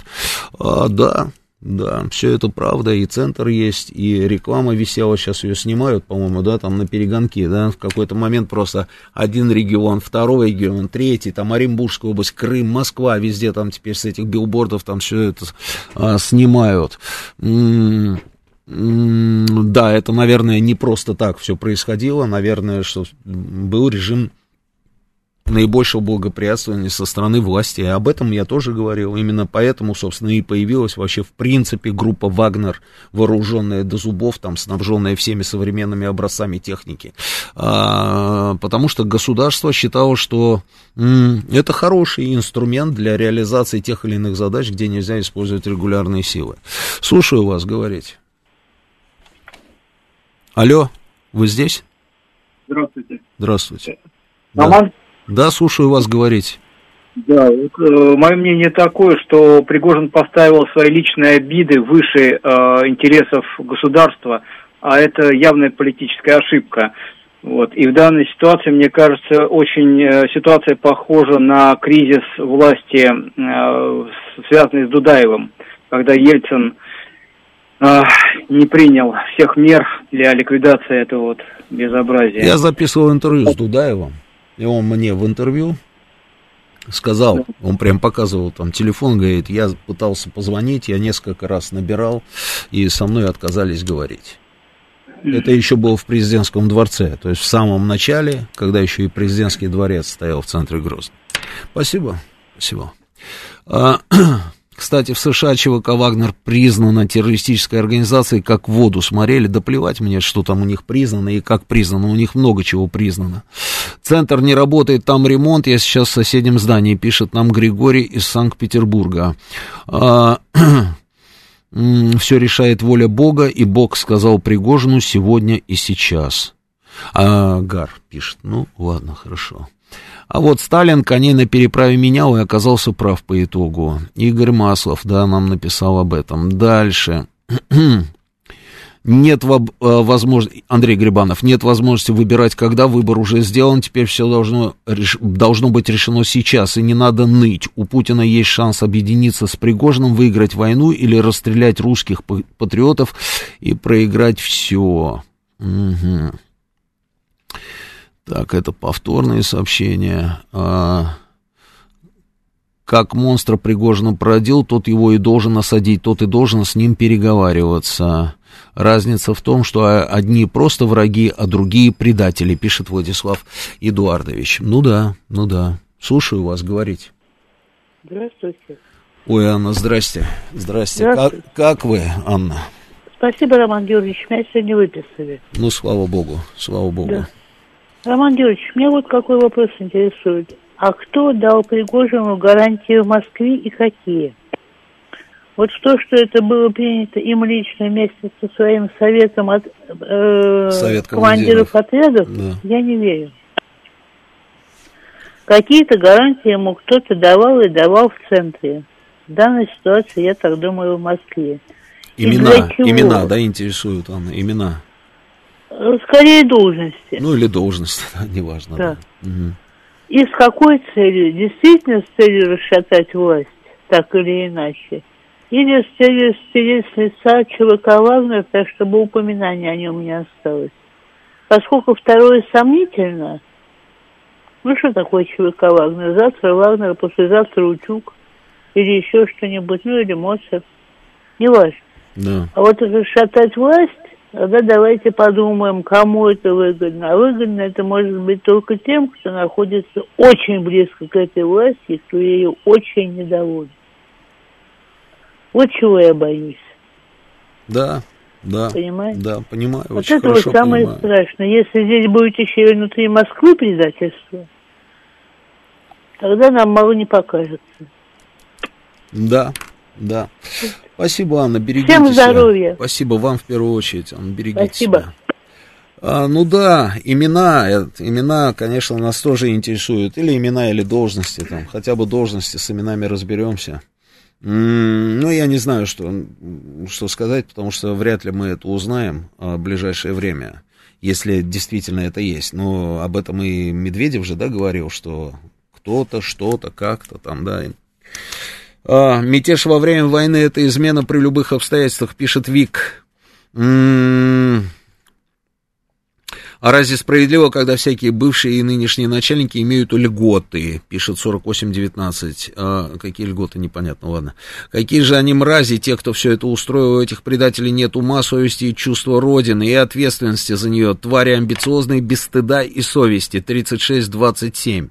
Мятеж нехороший шанс для Киева, потому потому что мятеж-то не настоящий, но наркоманы в Киеве этого не понимают. Э, А вот, вот, вот, 98-88 опять. То чувство, когда раздали методички главредам радиостанций нагнетать по поводу мятежа. Ну, даже и комментировать не буду. Слушаю вас, говорите, пожалуйста. Здравствуйте. Здравствуйте. На предыдущие полчаса вот вы задали вопрос, э, что делать, Да. Чтобы, с одной стороны, как-то мирным путем разрешить эту тяжелую ситуацию и в целом более глобально, успешно э, на условиях России завершить СВО. И я вот просто извиняюсь за повторение, но вот конвенциальными российскими кинжалами, другими ракетами уничтожить офис Зеленского и другое дерьмо в Киеве и в других местах. Это и переключит, не то что внимание переключит, но это, наконец, реальные цели, которые должны быть уничтожены. И, может быть, это и, грубо говоря, пусть это наивно, но Пригожина подействует. Нам нужно их уничтожать, а не бороться друг с другом внутри страны. Ну, вот Да. такой нестандартный способ. Да, все правильно, так и есть. угрожают, ВСУ Осталось угрожают, только, осталось э, только эту простую мысль угрожают. донести до тех, кто идет маршем в сторону Москвы. Так, да. надо как-то донести эту простую мысль до них. Спасибо большое, спасибо. Слушаю вас, говорите вы в эфире. Алло. Да-да-да, слушаю Да, вас. добрый вечер. Добрый. Я вот считаю, что все-таки Шойгу должен уйти с своей должности, потому что только под его и управлением были все войска и также и ЧВК «Вагнер», и поэтому он не имеет права просто занимать эту должность в данной ситуации. Ну, имеете право так считать, конечно, да, спорить я не буду, имеете право так считать, но эти решения принимаете не вы, и даже не я, и уж тем более не Евгений Варкунов. Эти решения принимает Верховный Главнокомандующий. Посчитает нужным отправить в отставку министра обороны, обязательно отправит. Посчитает нужным не отправлять, не отправит. Захочет а, сделать маршалом, а у нас же был маршал Сергеев, да, захочет Сергей Кожугетович сделать маршалом, сделать маршалом, захочет сделать его, там, я не знаю, пенсионером, сделать пенсионером. Это принимает решение Верховный Главнокомандующий, но это вовсе не повод для того, чтобы устраивать вот то, что устроил, собственно, а, руководитель Вагнера. Слушаю вас, говорите. Алло, алло. Алло, Да, говорите, я вас слушаю. добрый вечер. Добрый. Вы знаете, я сейчас стал надеюсь на, на Разам Ахватыча. Да. Все, он бы эту шмаль, мразь утопчет, утопчет, в песок, в землю загонит. Да. Все, Аллах Акбар. Хорошо. Все услышали, услышали. Слушаем вас, говорите вы в эфире. Здравствуйте, Роман Георгиевич. Здравствуйте. Вы знаете, когда говорит председатель нашего этого, господи, Путина Песков, я ни одному слову его не верю. Пресс-секретарь, да. Считайте ага. все наоборот. А Медведеву только бы переводить часы. А, спасибо. часы, время, все, я понял, да, спасибо большое, спасибо. Ой, слушаю вас, говорите в эфире. Алло, здравствуйте. Здравствуйте. А вот смотрите, у меня такая вот, э, как бы, к вам вопрос такой-то. Давайте, да. давайте. А, вот Смогу смотрите, отвечу. Э, мы предупредили Эрдогана о перевороте, мы да. предупредили Такаева о перевороте. Да. А свой, свой мы прощелкали, ну вот по-русски говоря. В таком случае, ага. значит, у, у Пригожина сидят действительно ну, ребята, которые умеют шифроваться, раз наши государственные разведки все это дело, ну, как бы проглядели. По этому поводу Пригожин-то как раз и выступает, что ребята, занимающие должность министра обороны и начальника генерального штаба, сидят не на своих местах. Они некомпетентны. И вот смотрите, ситуация вот сейчас, своими глазами вижу. Они выставляют посты на въезде в Москву. На рейсовых автобусах привезли срочников против военных колонн. На рейсовых автобусах. Они сейчас как будут останавливать? Вот это стратегия против которых Пригожин. Как прокомментируете?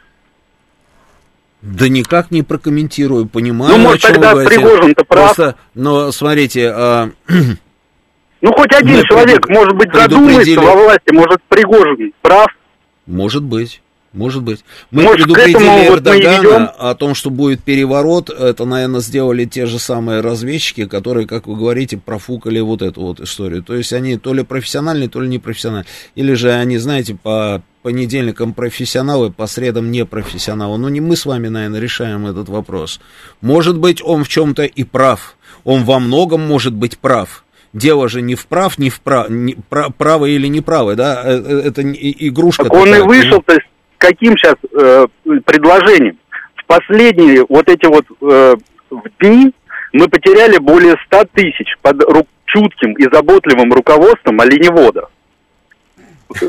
Вот он против я не этого? Верю, я не верю в 100 тысяч.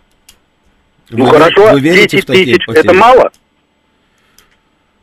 Ой, я не нет, это не мало, даже один человек. А, вы, а в это а, время его дитек там много. с куриной лапкой выступает, как он со всеми блогерами поедет в Сочи отдыхать. А, а это, что Зятек-то да, не на передовой? Это, это да, это я видел. Это вопрос, ой, этот вопрос в сто раз его уже тоже поднимали. Так он против да, этого и выступает. Ну, выступает он, он против, против этого. Я тоже выступает. против этого. Ну, что мне теперь идти в Кремль, что ли, захватывать?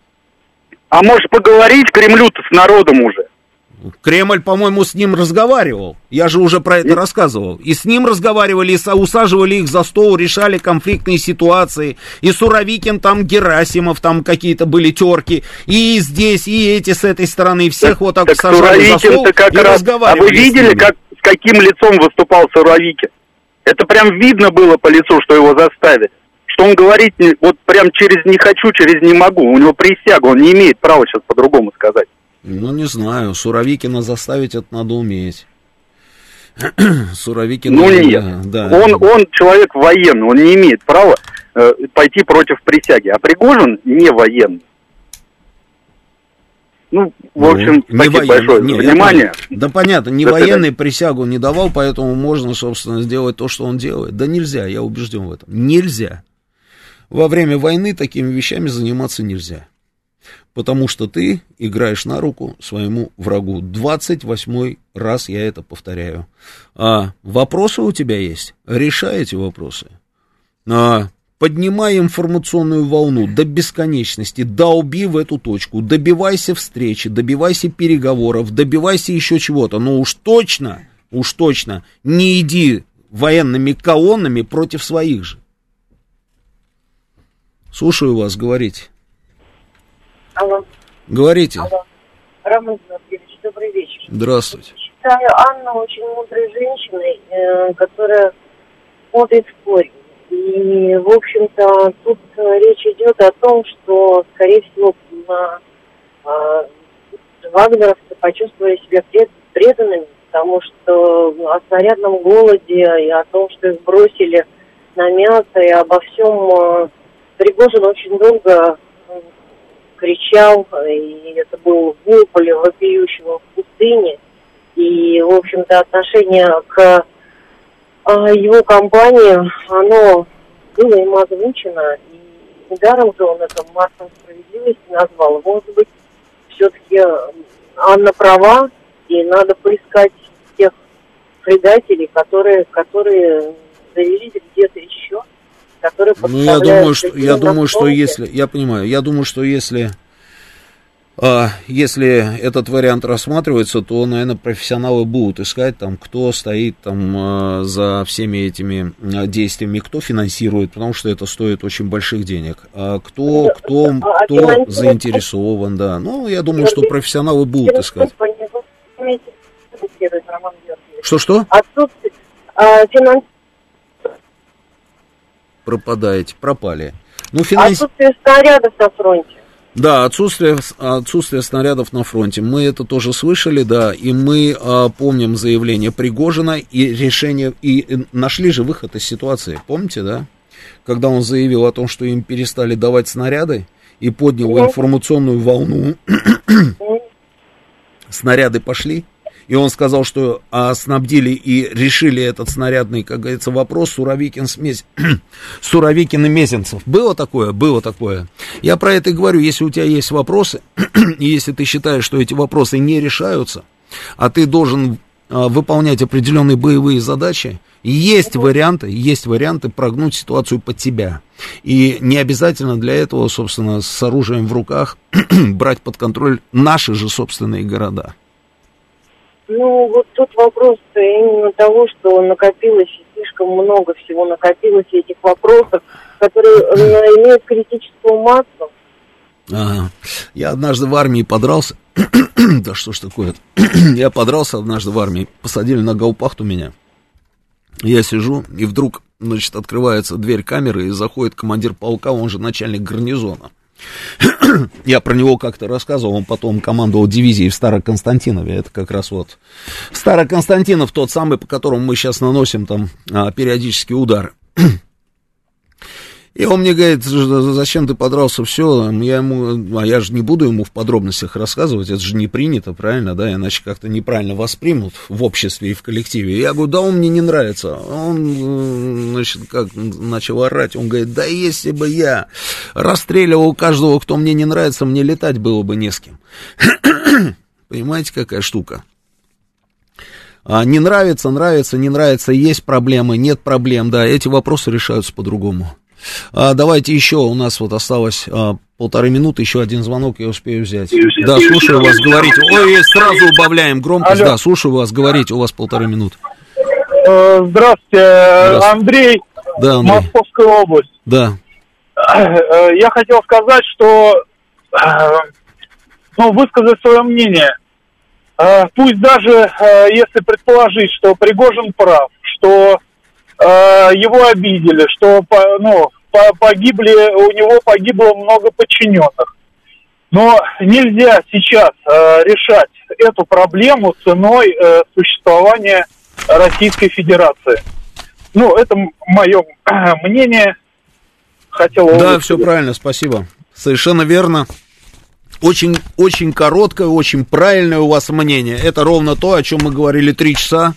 А, нельзя, это не способ, потому что таким образом ты превращаешься в волшебника, который прилетел или приехал не на голубом там вертолете, а на зеленом танке, да, и выполнил все желания украинской, а, натовской стороны, американской стороны, да, и тебя потом могут награждать, делать героем Украины, делать героем НАТО, делать героем Соединенных Штатов. Это замечательный выход из ситуации для того, чтобы решить вопрос с теми, кто тебя обидел, а, кто тебе не поставил того-то, другого, тридцатого, кого ты считаешь земляным червяком, считаешь непрофессионалом и так далее, и так далее. Не вариант, не вариант. Так делать нельзя, это однозначно просто игра против собственной страны.